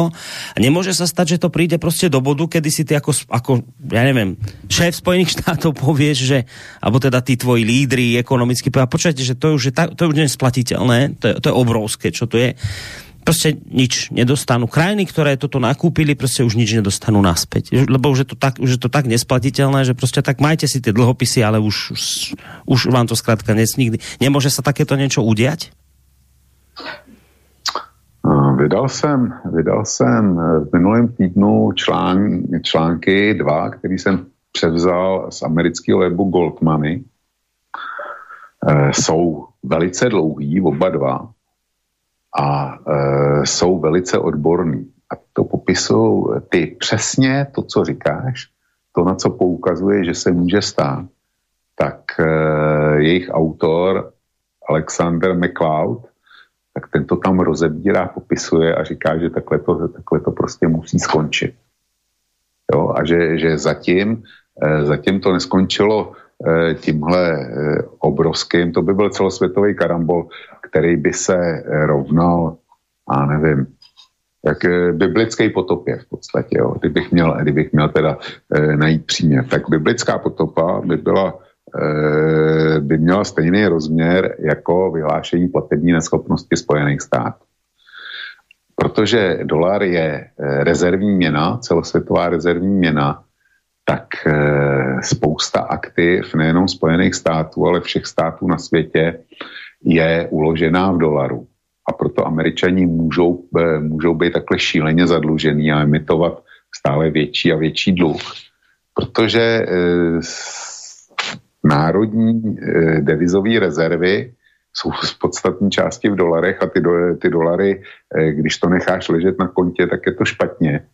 Tak za to nakupuješ americký dluhopisy, protože ty tě nesou nějaký úrok. Čili nikdo si nepřeje e, zbankrotování americké měny, protože by ho to šíleně poškodilo. Ale jednou k tomu logicky dojít e, musí, protože žádná koule se nemůže hmm. nabalovat do nekonečna. To prostě nejde. No. Ale jak to skončí, kdy to skončí, co se bude dít, na to se mě netej, protože já to nevím. No. Ale dodám ještě jednu větu, Borisku. Kdyby stejně hospodařila jakákoliv jiná vláda na světě než vláda Spojených států, tím, že dolar je světovou rezervní měnou, tak už by dávno e, finanční trhy nad ní zlomily hůl a e, vyhlásili by ji za platebně schopnou. Jo. Čili svět, svět žije na tom, ta, ta, ta koule se točí proto, že američani jsou schopni platit dluhy, e, platit úroky a, dokud, a to zatím ostatnímu světu stačí. No, lebo vravím, ja to opakujem niekoľkokrát, ja sa tu ani náhodou nejdem pasovať do role odborníka, ja tomu naozaj, nie, toto, toto je pre mňa iný svet, tieto financie, ako to celé funguje a teraz tie výrazy, ktoré sa tam používajú, naozaj tomu nerozumiem. Ale, ale vždy tak rozmýšľam nad tým, teraz Amerika odsúhlasí pomoc Ukrajine za miliardu dolárov. To, to, je, to je neskutočná suma peňazí. A to oni Mirnix, Dirnix porozhadzovali už tých miliard teraz obrovské množstvo. Ale si, ako sa toto dá robiť bez toho, aby túto krajinu bolelo? Veď to sú, to sú šialené peniaze. A potom to chápeš, že to sa dá robiť tak, že ja tam hodím miliardu, potom vydám dlhopisy v tejto a niekto to nakúpi, ten môj dlh, ktorý mám. A takto sa točíme. A ja vždy na tým rozmýšľam, že no ale však ja, ktorý ten dlhopis idem kúpiť, však ja viem, že to kúpujem od krajiny, ktorá je šialene zadlžená, že mne sa môže stať situácia hoci kedy zo dňa na deň, že mne tie Spojené štáty povedia, no už vám to nikdy nevrátime. A ja, ja len nerozumiem tej, také tej istote tých, tých, ktorí to nakupujú, že že oni majú takú istotu, že a my vieme, že tá krajina je extrémne zadlžená, my vieme, že Spojené štáty takto fungujú roky, ale že my sa nebojíme toho, že sa môže stať situácia zo dňa na deň, že Spojené štáty povedia, že prepačte, je to nesplatiteľné, nič nedostanete náspäť. Že ja, nerozumiem tej, také tej istote tých ľudí, že sa to nemôže udiať a nakupujú tie dlhopisy, ako keby, ako keby Spojené štáty boli v najlepšej ekonomickej kondícii. Tomu ja nerozumím. Borisku, eh, poznámka číslo jedna. Nelám se s tím hlavu, že nerozumí spoustě výrazů, který používají ty, ty takzvané odborné články. Na to se vykašli, to vůbec neřeš. Důležitý je, že si z toho ty říkáš, já jsem naprostý lajek, vůbec tomu nerozumím, takže si dokázal z toho vybrat to podstatní a přijít ke správnému závěru. To je důležitý. Čili tomu rozumíš. A ta vomáčka, ta, ta prostě někdy, ta je zajímavá, někdy, někdy není zajímavá a většinou nebývá ani důležitá. Ale není, není úplně pravda, že lidi nebo státy, že to neřeší. Státy to začaly řešit, protože mnoho států e, typu Polsko například i, ale i jiní už delší čas nakupují e, do státních devizových rezerv místo, aby tam drželi zahraniční měny, tak nakupují zlato. To je naposled Česká republika pustila ve známost, že my máme asi 8 tun, 8 tun zlata, jsme měli do teďka. A guvernér Michl oznámil, že nějakým neurčeným časovým horizontu chce, aby eh, ČNB držela ve svém trezoru 100 tun měnového zlata. Čili to je, to je jistý signál, který, který co si říká. A to není, to není jenom v České republice. My s tím začínáme v době, kdy jiní už to dávno, dávno dělají. Já teďko odbočím. Je, my máme, eh, nebo učebnice tvrdí, že nejlepší pojistka proti inflaci, proti znehodnocení peněz od jak živá byla investice do zlata. Nastala, nastala ona učebnicová situace, kdy, kdy máme super vysokou inflaci, jaká tady nebyla, nikdo nepamatuje, kdy naposled. A zlato stagnuje. Zlato stagnuje. Já se koukám každý den na to, kolik stojí trojská unce. Dneska necelých 43 tisíc korun. Eh, když začala eh, před půl rokem, to bylo úplně stejné. Mezi tím inflace tenkrát byla 4%, dneska je 19%. Čili zlato mělo jít nahoru. A já jsem si hrozně dlouho lámal, lámal hlavu nad tím, proč eh, to zlato nejde podle té podle poučky, která vždycky teda platila a fungovala, teďko ne. No a došel jsem k jednoduchému závěru a trvalo mi to hrozně dlouho, že znovu se vrátím k těm vrtulníkovým penězům, k těm nekrytým penězům emitovaným eh, po krizi 2008 a při covidu. Těch peněz, ta záplava, ta eh, peněžní záplava, ta byla natolik velká, že tenkrát ti, ke kterým ty peníze byly směřovaný nějakým eh, větším množství, tak kupovali každý aktivum, který viděli. Proto rostly akcie eh, tak eh, naprosto šíleným a nevýdaným tempem od roku 2008. Proto eh, zdražovali reality takovým naprosto šíleným tempem. Všichni kupovali byty a, eh, a nevím, různé nemovitosti. A proto taky zdražilo, eh, proto rost Bitcoin a všechny, všechny tyhle pseudoměny, tak jako ty taky vystřelili na 60 tisíc dolarů. Dneska ráno bylo eh, za jeden Bitcoin 23 tisíc dolarů, čili jedna třetina. A vedle toho rostlo taky zlato. Jo? Když se podíváš na graf od roku 2008, tak to, tak to e, prostě vidíš, jak rostlo zlato. Čili všude, na každém aktivu se vytvořila bublina. Tím, že lidi měli ty, zejména ty nekrytý dolary a nekrytý eura, tak kupovali všechno, co mohli a vyhnali tím i zlato na do vejšek, kdy ta e, inflace už prostě není žádný dodatečný impuls. A to je, e, to ukazuje, co se vlastně na tom dolaru, dolaru děje, že ty nemáš e, vlastně dneska, když budeš spravovat státní aktiva, nebo když budeš se pravovat svoje větší aktiva, jo, rodiny, tak eh, si dneska děláš starosti s tím, do čeho to vlastně dát, protože když to necháš bance, tak ti inflace užírá, užírá z peněz a užírá velmi.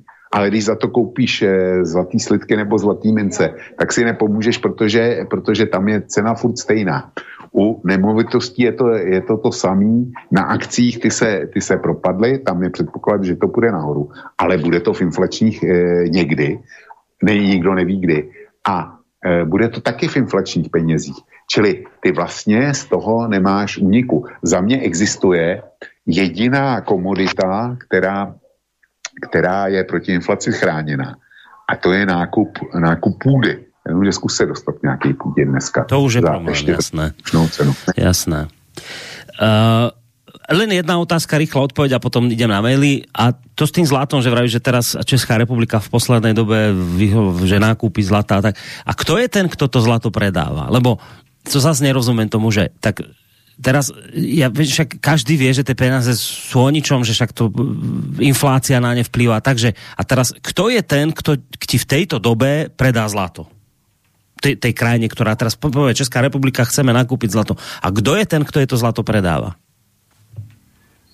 se zlatem existuje, existuje velký a organizovaný mezinárodní trh, eh, centrum v Londýně, nějaký zlatý konsil, který, který to všechno řídí a tam si, tam si nakoupíš prostě, když máš poptávku, tak se kupec vždycky, vždycky najde, protože někdo musí z nějakých důvodů to zlato prodat, mu schází prachy Eh, navíc jde na trh nový zlato, který eh, vytěží po celém světě, s výjimkou teda Ruska. To, to dneska na tenhle londýnský trh nesmí, ale, ale Rusové si najdou svý trhy v Ázii. Čili zlato je na trhu. Ja len som rozmýšľal, že no ale tak to chápem, keď už si povedal, že však tie dôvody môže mať hoci kto e, rozdielne, rôzne, že prečo predáva. Len tak mi to prišlo, že, že kto by bol tak hlúpy, že by teraz predal zlato a vymenil za to vlastne peniaze, keď každý vie, že tie peniaze, že na ne vplýva extrémne inflácia, že kto takúto hlúposť urobí?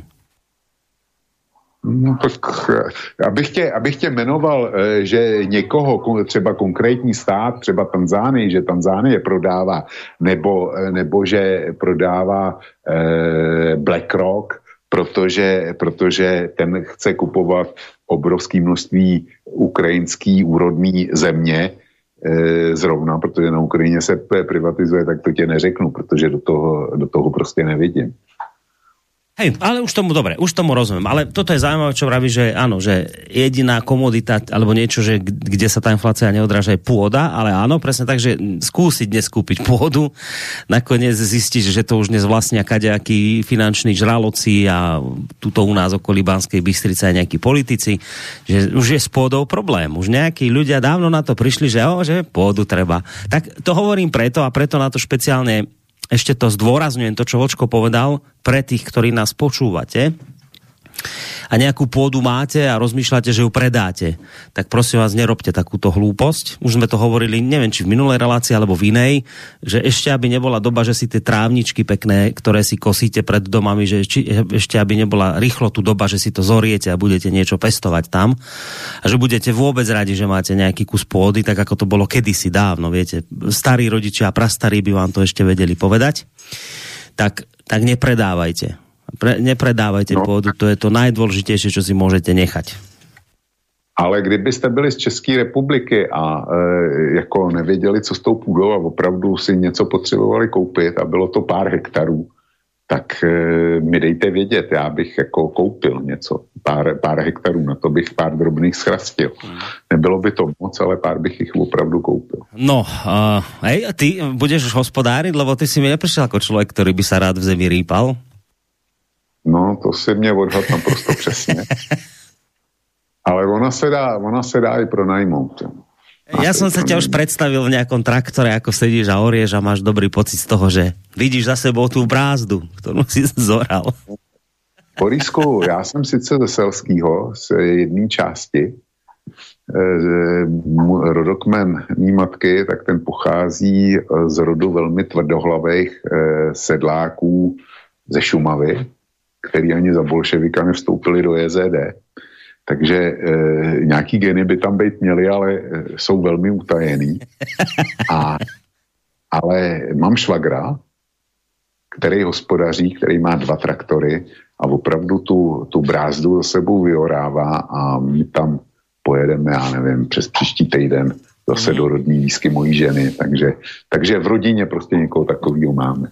A keď sa tak na něho pozeráš, tak nechcúká ťa to, že fú, že toto by som si skúsila ja, že toto dobre vyzerá. Lebo, lebo mňa by áno, ja keby som toto videl a mal by som to v rodine, tak by som asi hneď do toho traktora chcel sadnúť. Ten, tento problém ty neriešiš, predpokladám, že by ťa to nejako tam do toho traktora ťahalo. Tra, tra, traktor mi nehrozí, ale vím, že až tam pojedeme příště nebo přes příště, tak mě čeká košík zvaný bramborák, protože švagr sedne do toho, eh, do jednoho z těch svých traktorů, vyvorá ty brambory a já potom eh, se ženou eh, a jeho rodinou nastoupíme a budeme ty brambory celý den sbírat.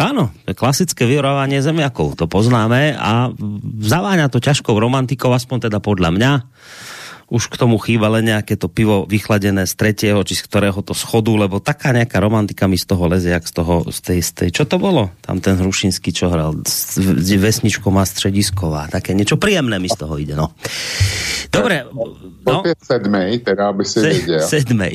a romantika v tom není žádná. Večer tě bolí záda tak, že si myslí, že už se nikdy nenarovná. Ja som zo pár tých uh, vyorávaní zemiakov zažil. Ešte zatiaľ som teda vo veku, kedy ma ten chrbát neboli, tak preto možno ešte stále mi to tak romanticky príde. Možno časom už tá romantika pominie, ale možno ani nie kvôli tomu, že ma chrbát bude boleť, ale už nebude kde tie zemiaky vyorávať. Poďme ale teda rýchlo ďalej, lebo pozerám pol hodinka do konca relácie, ešte nejaké maily tu na mňa čumia, takže len tak rýchlo, že Jozef píše, páni, pozdravujem, ako chlapec som zbieral papier a železný šrot na podporu pre chudobnú Čínu. Presne tu je tá čínska trpezlivosť, to si ty spomínal v piatok v relácii, že Čína teda vie trpezlivá, že ona sa nepotrebuje nikde ponáhľať, ešte si to zároveň doplnila aj to informáciou, že pozor, bavíme sa o krajine so 4000 ročnou históriou. Tak zrejme na toto posluchač reaguje, že takto vyzerá tá čínska trpezlivosť v praxi. Ja neviem, či chceš k tomu, alebo ideme ďalej. Však tam to nebola otázka, bol to skôr názor. Jdeme dál.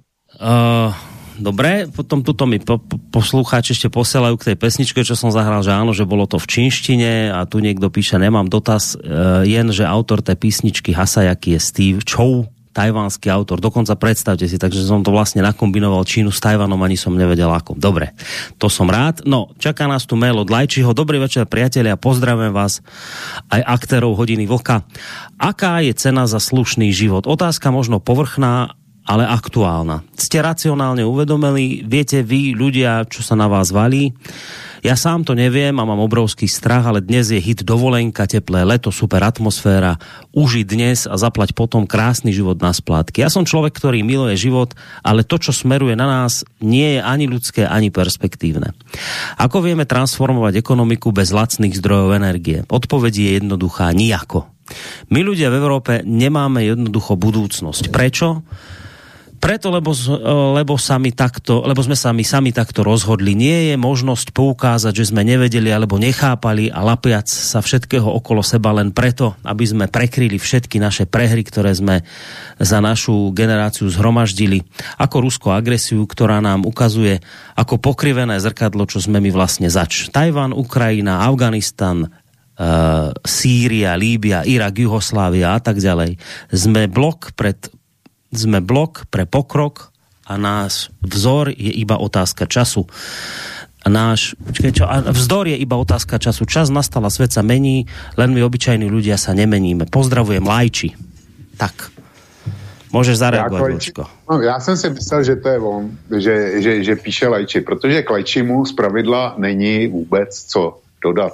Lajči je pro mě neuvěřitelně moudrý člověk a já si skoro myslím, že by eh, měl mít svůj pořad na slobodné vysílači, protože je to někdo ze hmm. života. A jeho postřehy jsou prostě úžasný. To je všechno, co k tomu chci říct. No a máš to je otázku od Radka. Dobrý večer. Poté, co Škodovka Mladá Boleslav stratila čínsky a ruský trh, může se stát, že ji Němci prostě zavřou? Že ji zavřou, to ne, protože, protože ona sice na první pohled e, vyrábí úplně stejný e, třídy aut, jako, jako třeba mateřský Volkswagen nebo jako španělský Seat, ale ono to tak není úplně pravda. Oni, eh, on je to, ta Škodovka je prostě pořád ještě lacinější. Při stejné kvalitě jako Volkswagen a při lepší kvalitě než je, než je Seat. Jo. Takže ona má svý specifické přednosti, čili toho já bych se nebál, že, že, že to Němci zavřou. Já se bojím něčeho úplně jiného.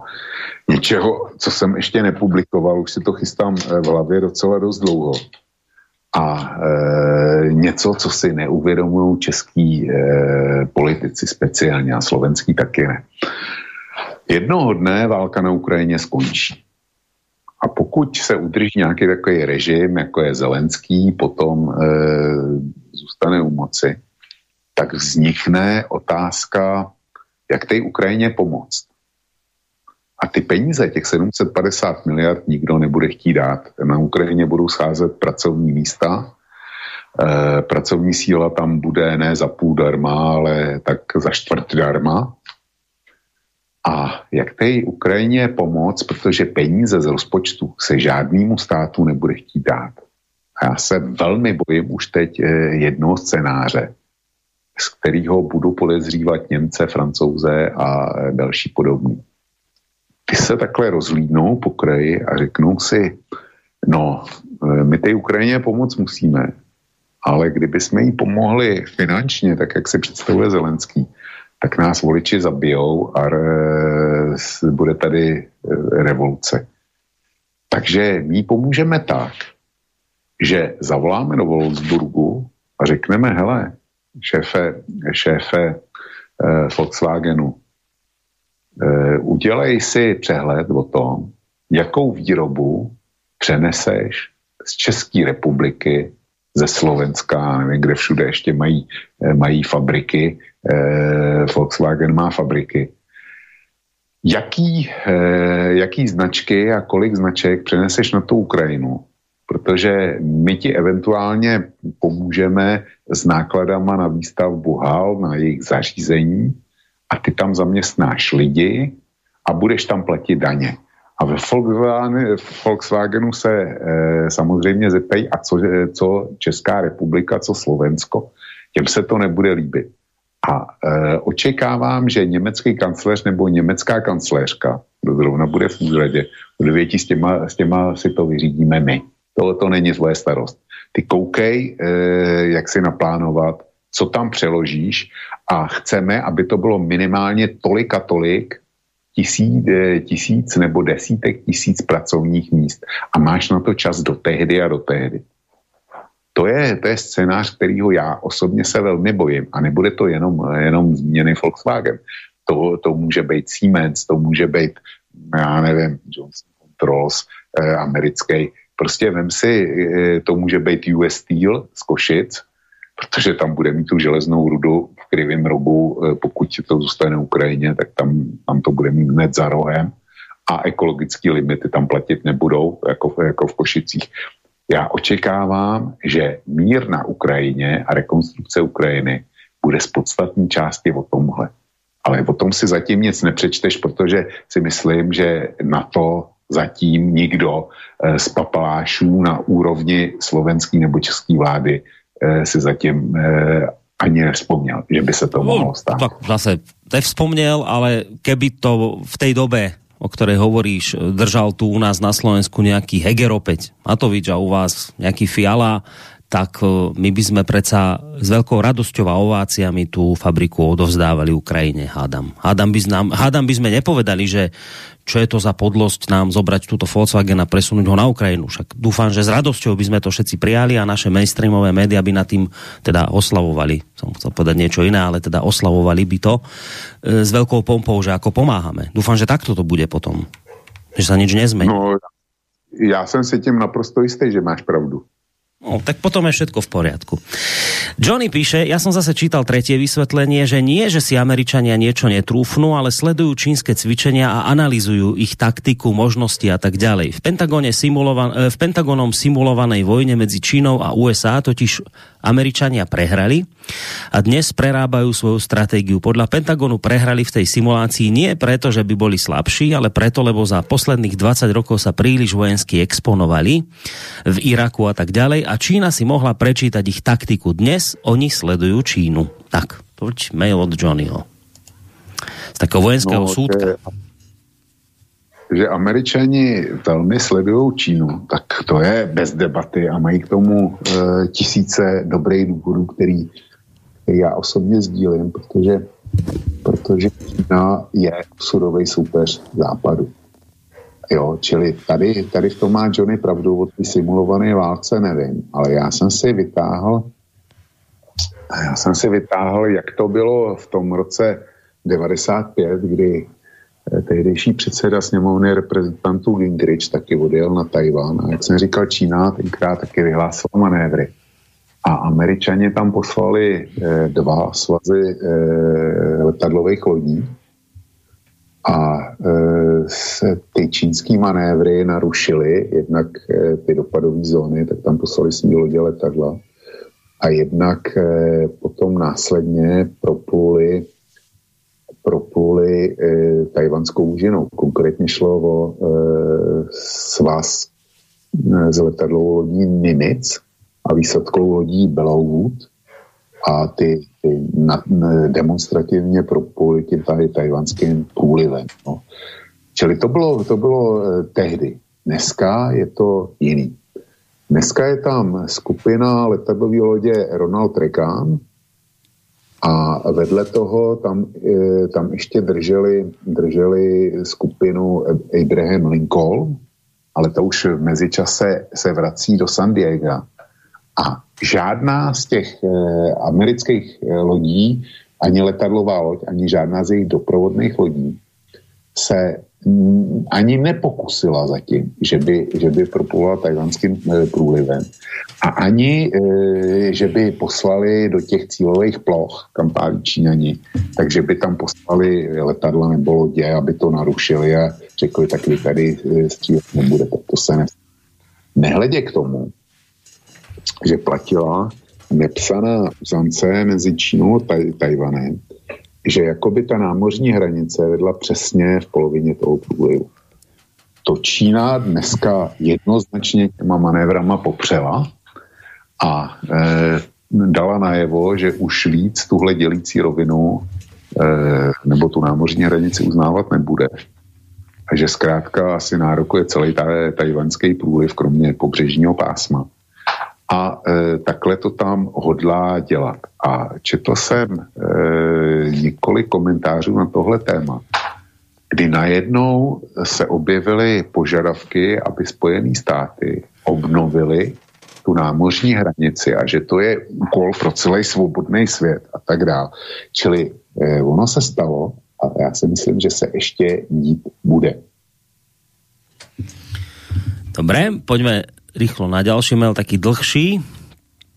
Poslucháč nás pozdravuje, ďakuje za prácu a teraz k jeho mailu, teda otázke. Rád by som sa pána Vlka spýtal na jednu otázku. Celú 2000 ročnú známu históriu Európy sa neustále menili hranice kráľovstiev, cisárstiev, kniežatstiev aj štátov. Len úplne naivný hlupáčik si môže myslieť, že dejiny skončili tým, že sa on narodil v tejto dobe a už ďalších milión rokov sa nič meniť nebude. Mám obavy, že v blízkej budúcnosti zažijeme dosť podstatné zmeny, či už v západnej Európe s obrovským nárastom islamu a takisto aj u nás v strednej Európe z rôznych dôvodov.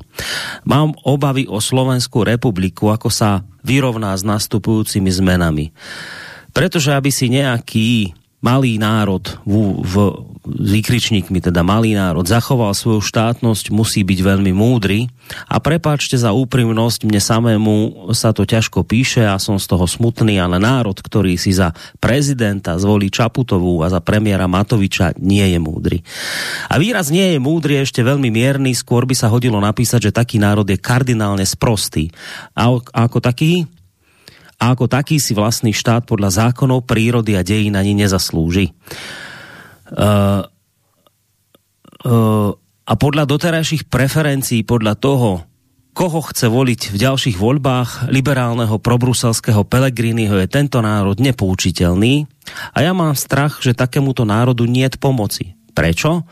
Na svete v súčasnosti existujú tri globálne veľmoci, ktoré dokážu garantovať hranice malých štátov. Spojené štáty americké, Ruská federácia a Čína.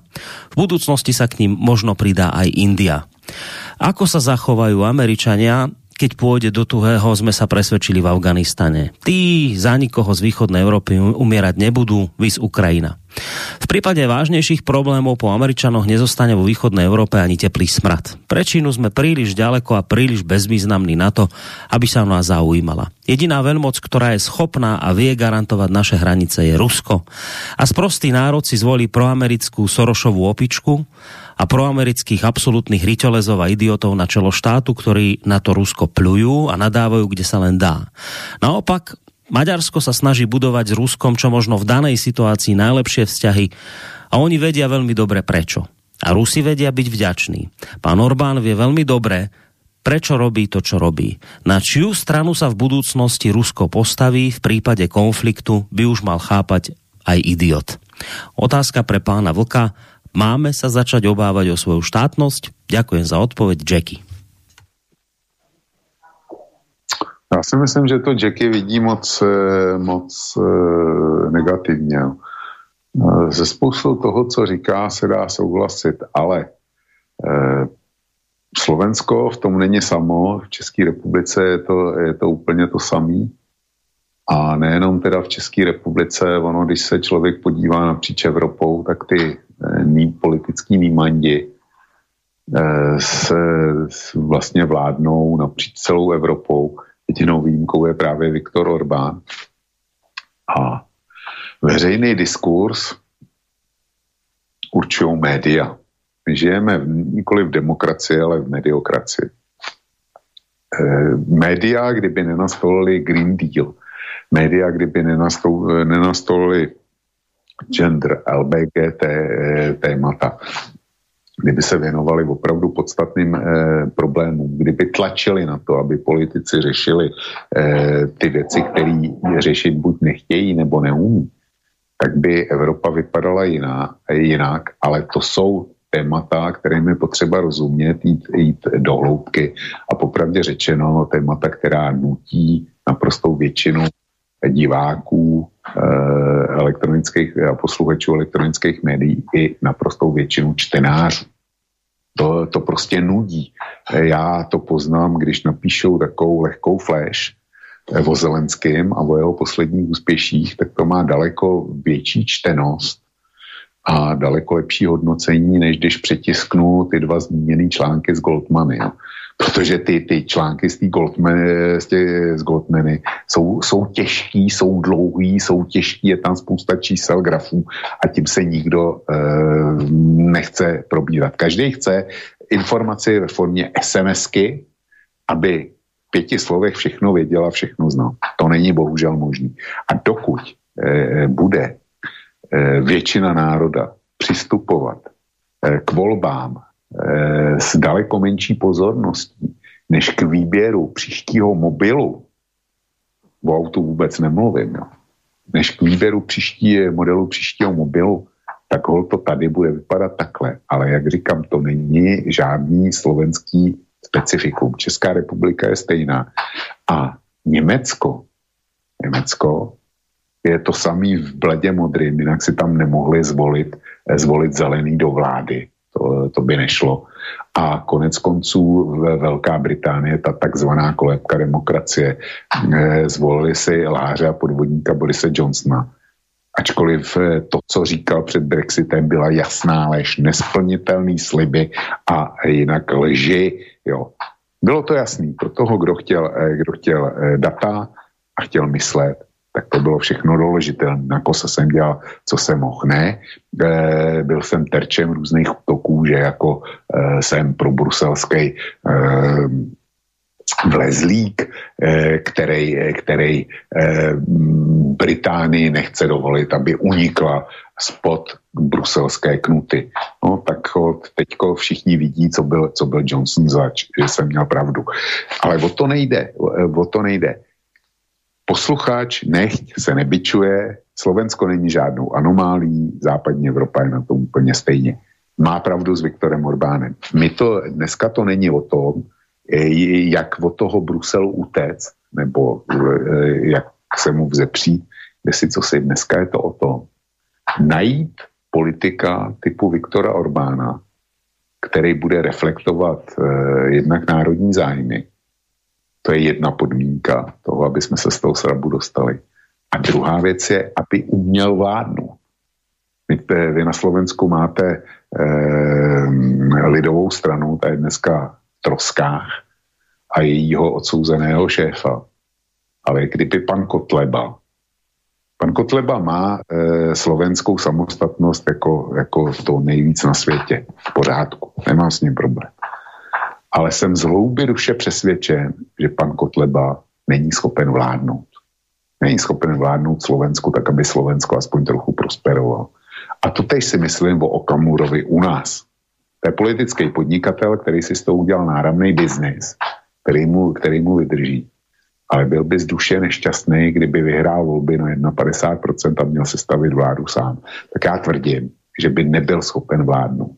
Na rozdíl od Viktora Orbána, Viktor Orbán eh, totiž má průpravu, je v té politice, eh, byl v ní ještě před eh, rokem 89, tenkrát jako mladý demokrat, nebo jak si říkali, a byl předtím, než čtyřikrát za sebou vyhrál volby, tak byl jedno období ministerským předsedou i tak, čili tu techniku vládnutí si osvojil a vedle toho se dokázal obklopit velice schopnýma lidma.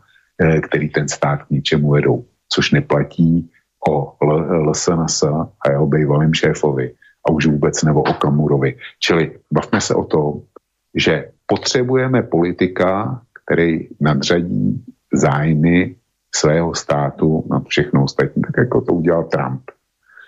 Tak jako to dělá Viktor Orbán. Ale vedle toho ten politik musí být schopen, že ten stát že to nebude jenom vykřikování hesel vůči Bruselu a tohle my nezavedeme, protože ne. Viktor Orbán je schopen s tím Bruselem vyjednat velice důležitý a zajímavý kompromisy pro Maďarsko. A je schopen spolehlivě vládnout Maďarsku tohle potřebujeme. A dokud tohle nebudeme, tak je všechno špatně. No, my právě dnes večer máme mať reláciu, mimoriadnu reláciu opony s pánom doktorom Nábielkom, ktorého ty veľmi dobre poznáš. Budeme tam mať ešte jedného špeciálneho hostia. A téma má byť práve tá, že zvrchovanosť včera a dnes. Ja neviem, o čom tá relácia všetko bude. Pán doktor mi len poslal takýto názov. Ale očividne aj z tohto mailu poslucháča, aj z toho čo máme vlastne dnes večer riešiť, tak je tu naozaj ako keby začína sa tlačiť do popredia otázka našej vlastnej, nášho vlastného prežitia. Či vôbec tieto národy ďalej budú existovať, ne, tak ako to naformoval posluchač, lebo, lebo občania sú takí, akí sú, volia tak, ako volia. A teraz tu máme, a už som to niekoľkokrát počul, toto prirovnanie, že teraz tu máme konflikt na Ukrajine a my nevieme, ako ten konflikt skončí a kto bude nakoniec rozdávať karty a že sa môže veľmi ľahko stať, že môže sa stať situácia, že tou víťaznou stranou bude Rusko a keďže Rusko má s Orbánom dobré vzťahy, tak to domyslíme dokonca, že napríklad Slovensko by teda mohlo prísť do nejaké územia potom, keď Orbán sa spojí s uh, ruským prezidentom a na niečom sa dohodnú, teda domyslené dokonca. Aj takto môžu znieť niektoré obavy poslucháčov, ale tak či onak akoby stále častejšie, alebo inak to poviem, že vždy tu boli nejakí politici, vždy tu boli nejakí politickí nováčikovia, ale čo je absolútne novum, je takéto úplné, ako to povedať, úplné poklonkovanie, absolútny predklon pred Bruselom, Washingtonom, takéto niečo tu vždy bolo, ale vždy to malo také nejaké jemnejšie kontúry, teraz je to neuveriteľné. My sme sa s týmito vládami, s tou vašou, s tou našou, prostě dostali do bodu, že čo povie Brusel, na to ešte, nie že my to splníme, my ešte ideme sa hovorí byť pápežskejší ako pápež, my to ešte ideme splniť oddanejšie, ako to od nás vyžadujú. E, z Washingtonu ešte ani nedopovedia, akú pomoc by si žiadali a my už sami hovoríme, že my by sme vám ešte radi poslali toto, keby sme mohli, ak s tým teda budete súhlasiť, že taká nejaká totálna oddanosť, absolútna neschopnosť čokoľvek vyjednať, kdekoľvek niekomu protirečiť z týchto menovaných,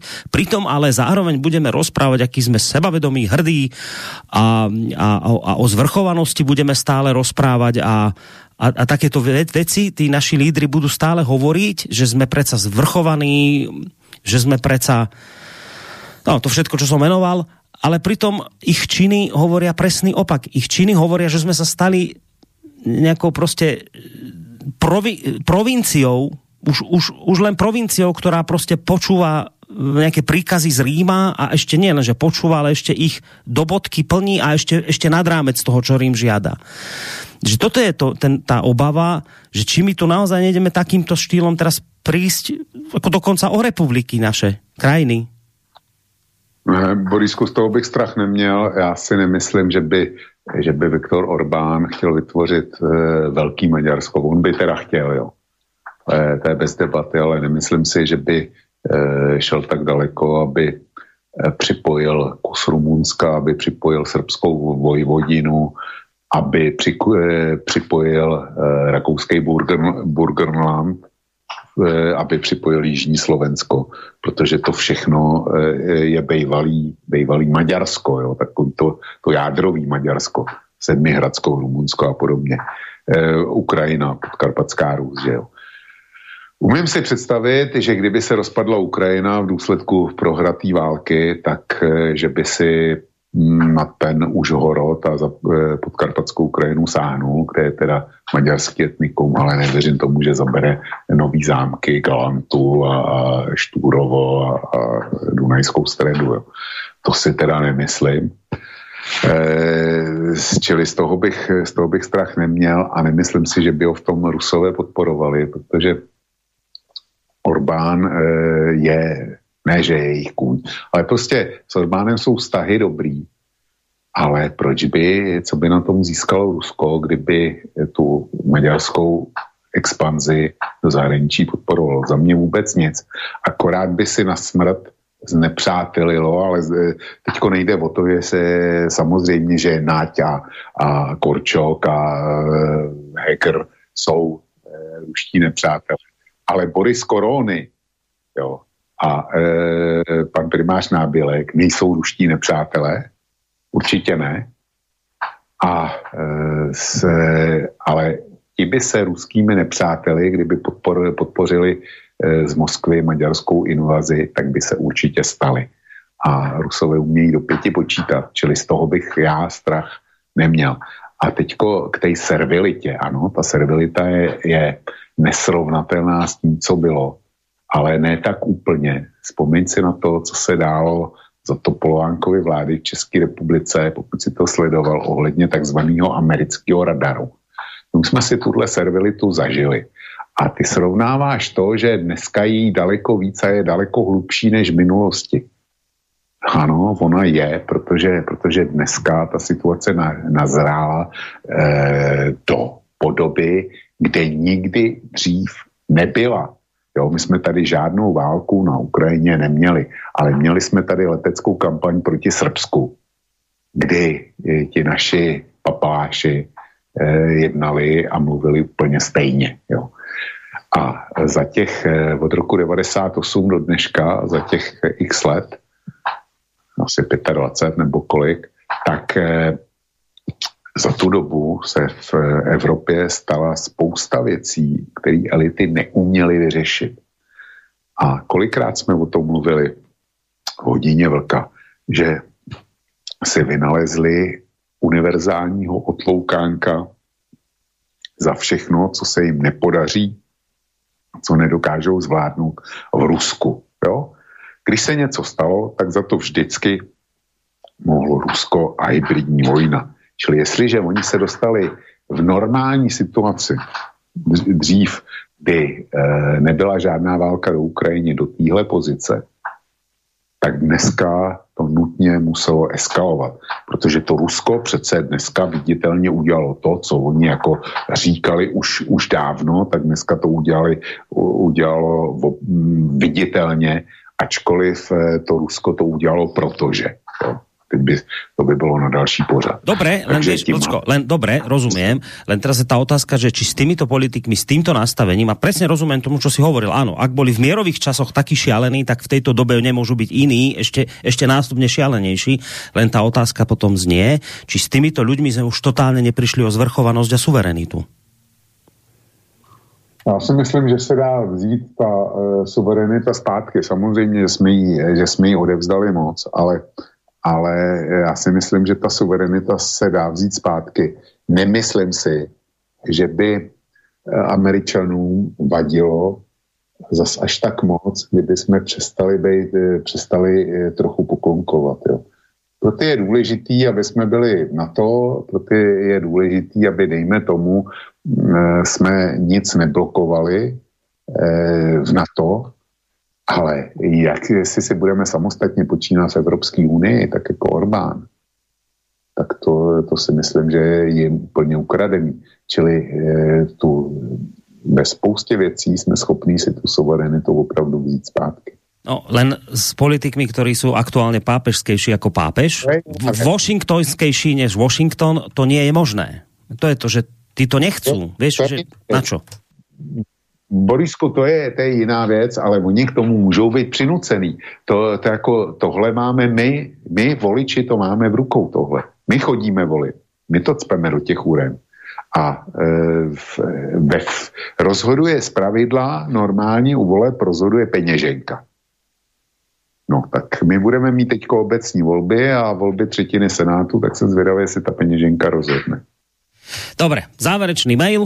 Zdravím vás, Ukrajina chystá rozsiahlu privatizáciu svojho majetku od septembra. Rozmýšľam, kto by asi tak privatizoval v krajine, kde zúri vojna. Nebude jediným, jedným z hlavných záujemcov o ukrajinský majetok náhodou Čína? Nebude to definitívne KO Rusku od zbytku sveta? Čo vy na to? No já jsem na tu Ukrajinu taky zvědavý, ale tam proskakují zprávy o tom, a asi to číslo nepamatuju, že už dneska prodali tisíce hektarů e, velkým americkým firmám, jako, jako jsou e, dvě největší fondové skupiny e, na země kouli, zmíněný BlackRock a Vanguard. E, zakupuje se i tam i Monsanto a e, další podobné firmy a ve velkém, ve skupují ukrajinskou černozem Číňani ty už se tam zakoupili před časem a Čína, Čína před tou privatizací, pokud vím, tak včera vydala nějak, nějaký varování na Ukrajině před tou privatizací. Eh, ono, je zále, ono záleží na tom, například u té půdy, kde se bude eh, privatizovat. Na pravobřežní Ukrajině bych velkou, velký strach být zahraničním investorem investovat neměl, protože nemyslím si, že eh, Rusko chce zabrat celou Ukrajinu, nechce zabere něco tak levobřežní. Tam být americkým investorem, tam bych se, tam bych peníze nedal, ne, že bych se bál, tam bych je prostě nedal. No uvidíme, co z toho bude. Ale kdo, kdo na to doplatí a naprosto zásadním způsobem, tak bude obyčejný ukrajinský člověk, protože ten bude cizincem ve vlastní zemi. A dopadne to tak, že ty peníze, e, otázka je, proč Ukrajina privatizuje, proč privatizuje takovým tempem a dneska je to přece jasný. Oni potřebují prachy na vedení války, aby nebyly bankrot. Čili ty peníze, které za to dneska dostanou, tak e, spálí během několika týdnů nebo možná měsíců a zůstanou šenou chudí. Hmm. Dobre, Vočko, no tak Maily sme prečítali, zhruba sme sa trafili aj do toho nášho času dvojhodinového vyčleneného pre túto reláciu, tak sa môžeme rozlúčiť s prianím príjemného zvyšku dňa, nech už ho teda stráviš akokoľvek, či pri vode, alebo doma, ale predpokladám, že doma za počítačom. Pri surfovaní internetom a vyťahovaní ďalších zaujímavých článkov, tak či onak ti prajem všetko dobré a na budu, teraz v piatok nevysielame, čiže o dva týždne by sme sa mali z relácie hodina vlka počuť. Borisku, děkuji za přání, přeju tobě to tež. E, e, tvůj odhad je naprosto správný. Dneska už se koupat nepojedem, protože se bráníme tomu, aby jsme tam byli odpoledne, kdy se tam na půl Plzně. To, to jako nemusíme. To jezdíme domů popolední. Takže dneska už nikam asi nepojedem. Děkuji tobě za moderování, našim posluchačkám a posluchačům za věrnost, trpělivost a snad jsme je dneska nesklamali. Všem pěkný zbytek dne a týdne. Tak, maj sa pekne, to bol Vočko, zakladateľ a prevádzkovateľ internetového portálu KOSA. Pekný zvyšok dňa vám z bansko štúdia praje Boris Koroni a budeme sa teda počuť ešte dnes večer v relácii Mimoriadné opony. Príde pán doktor Ludvík Nábielek a spolu s ním aj Marek Modránsky. To je človek, ktorého ste tak mali možnosť počuť asi, kedy vo februári sme vysielali opony tiež mimoriadné. Dva dni po v páde Ruska na Ukrajinu. 26. februára sme túto reláciu vysielali. A teraz sa táto dvojica dala zase dokopy a príde sem dnes večer o pol deviatej, tak ak chcete, tak nás počúvajte. Majte sa pekne zatiaľ, do počutia. Táto relácia vznikla za podpory dobrovoľných príspevkov našich poslucháčov.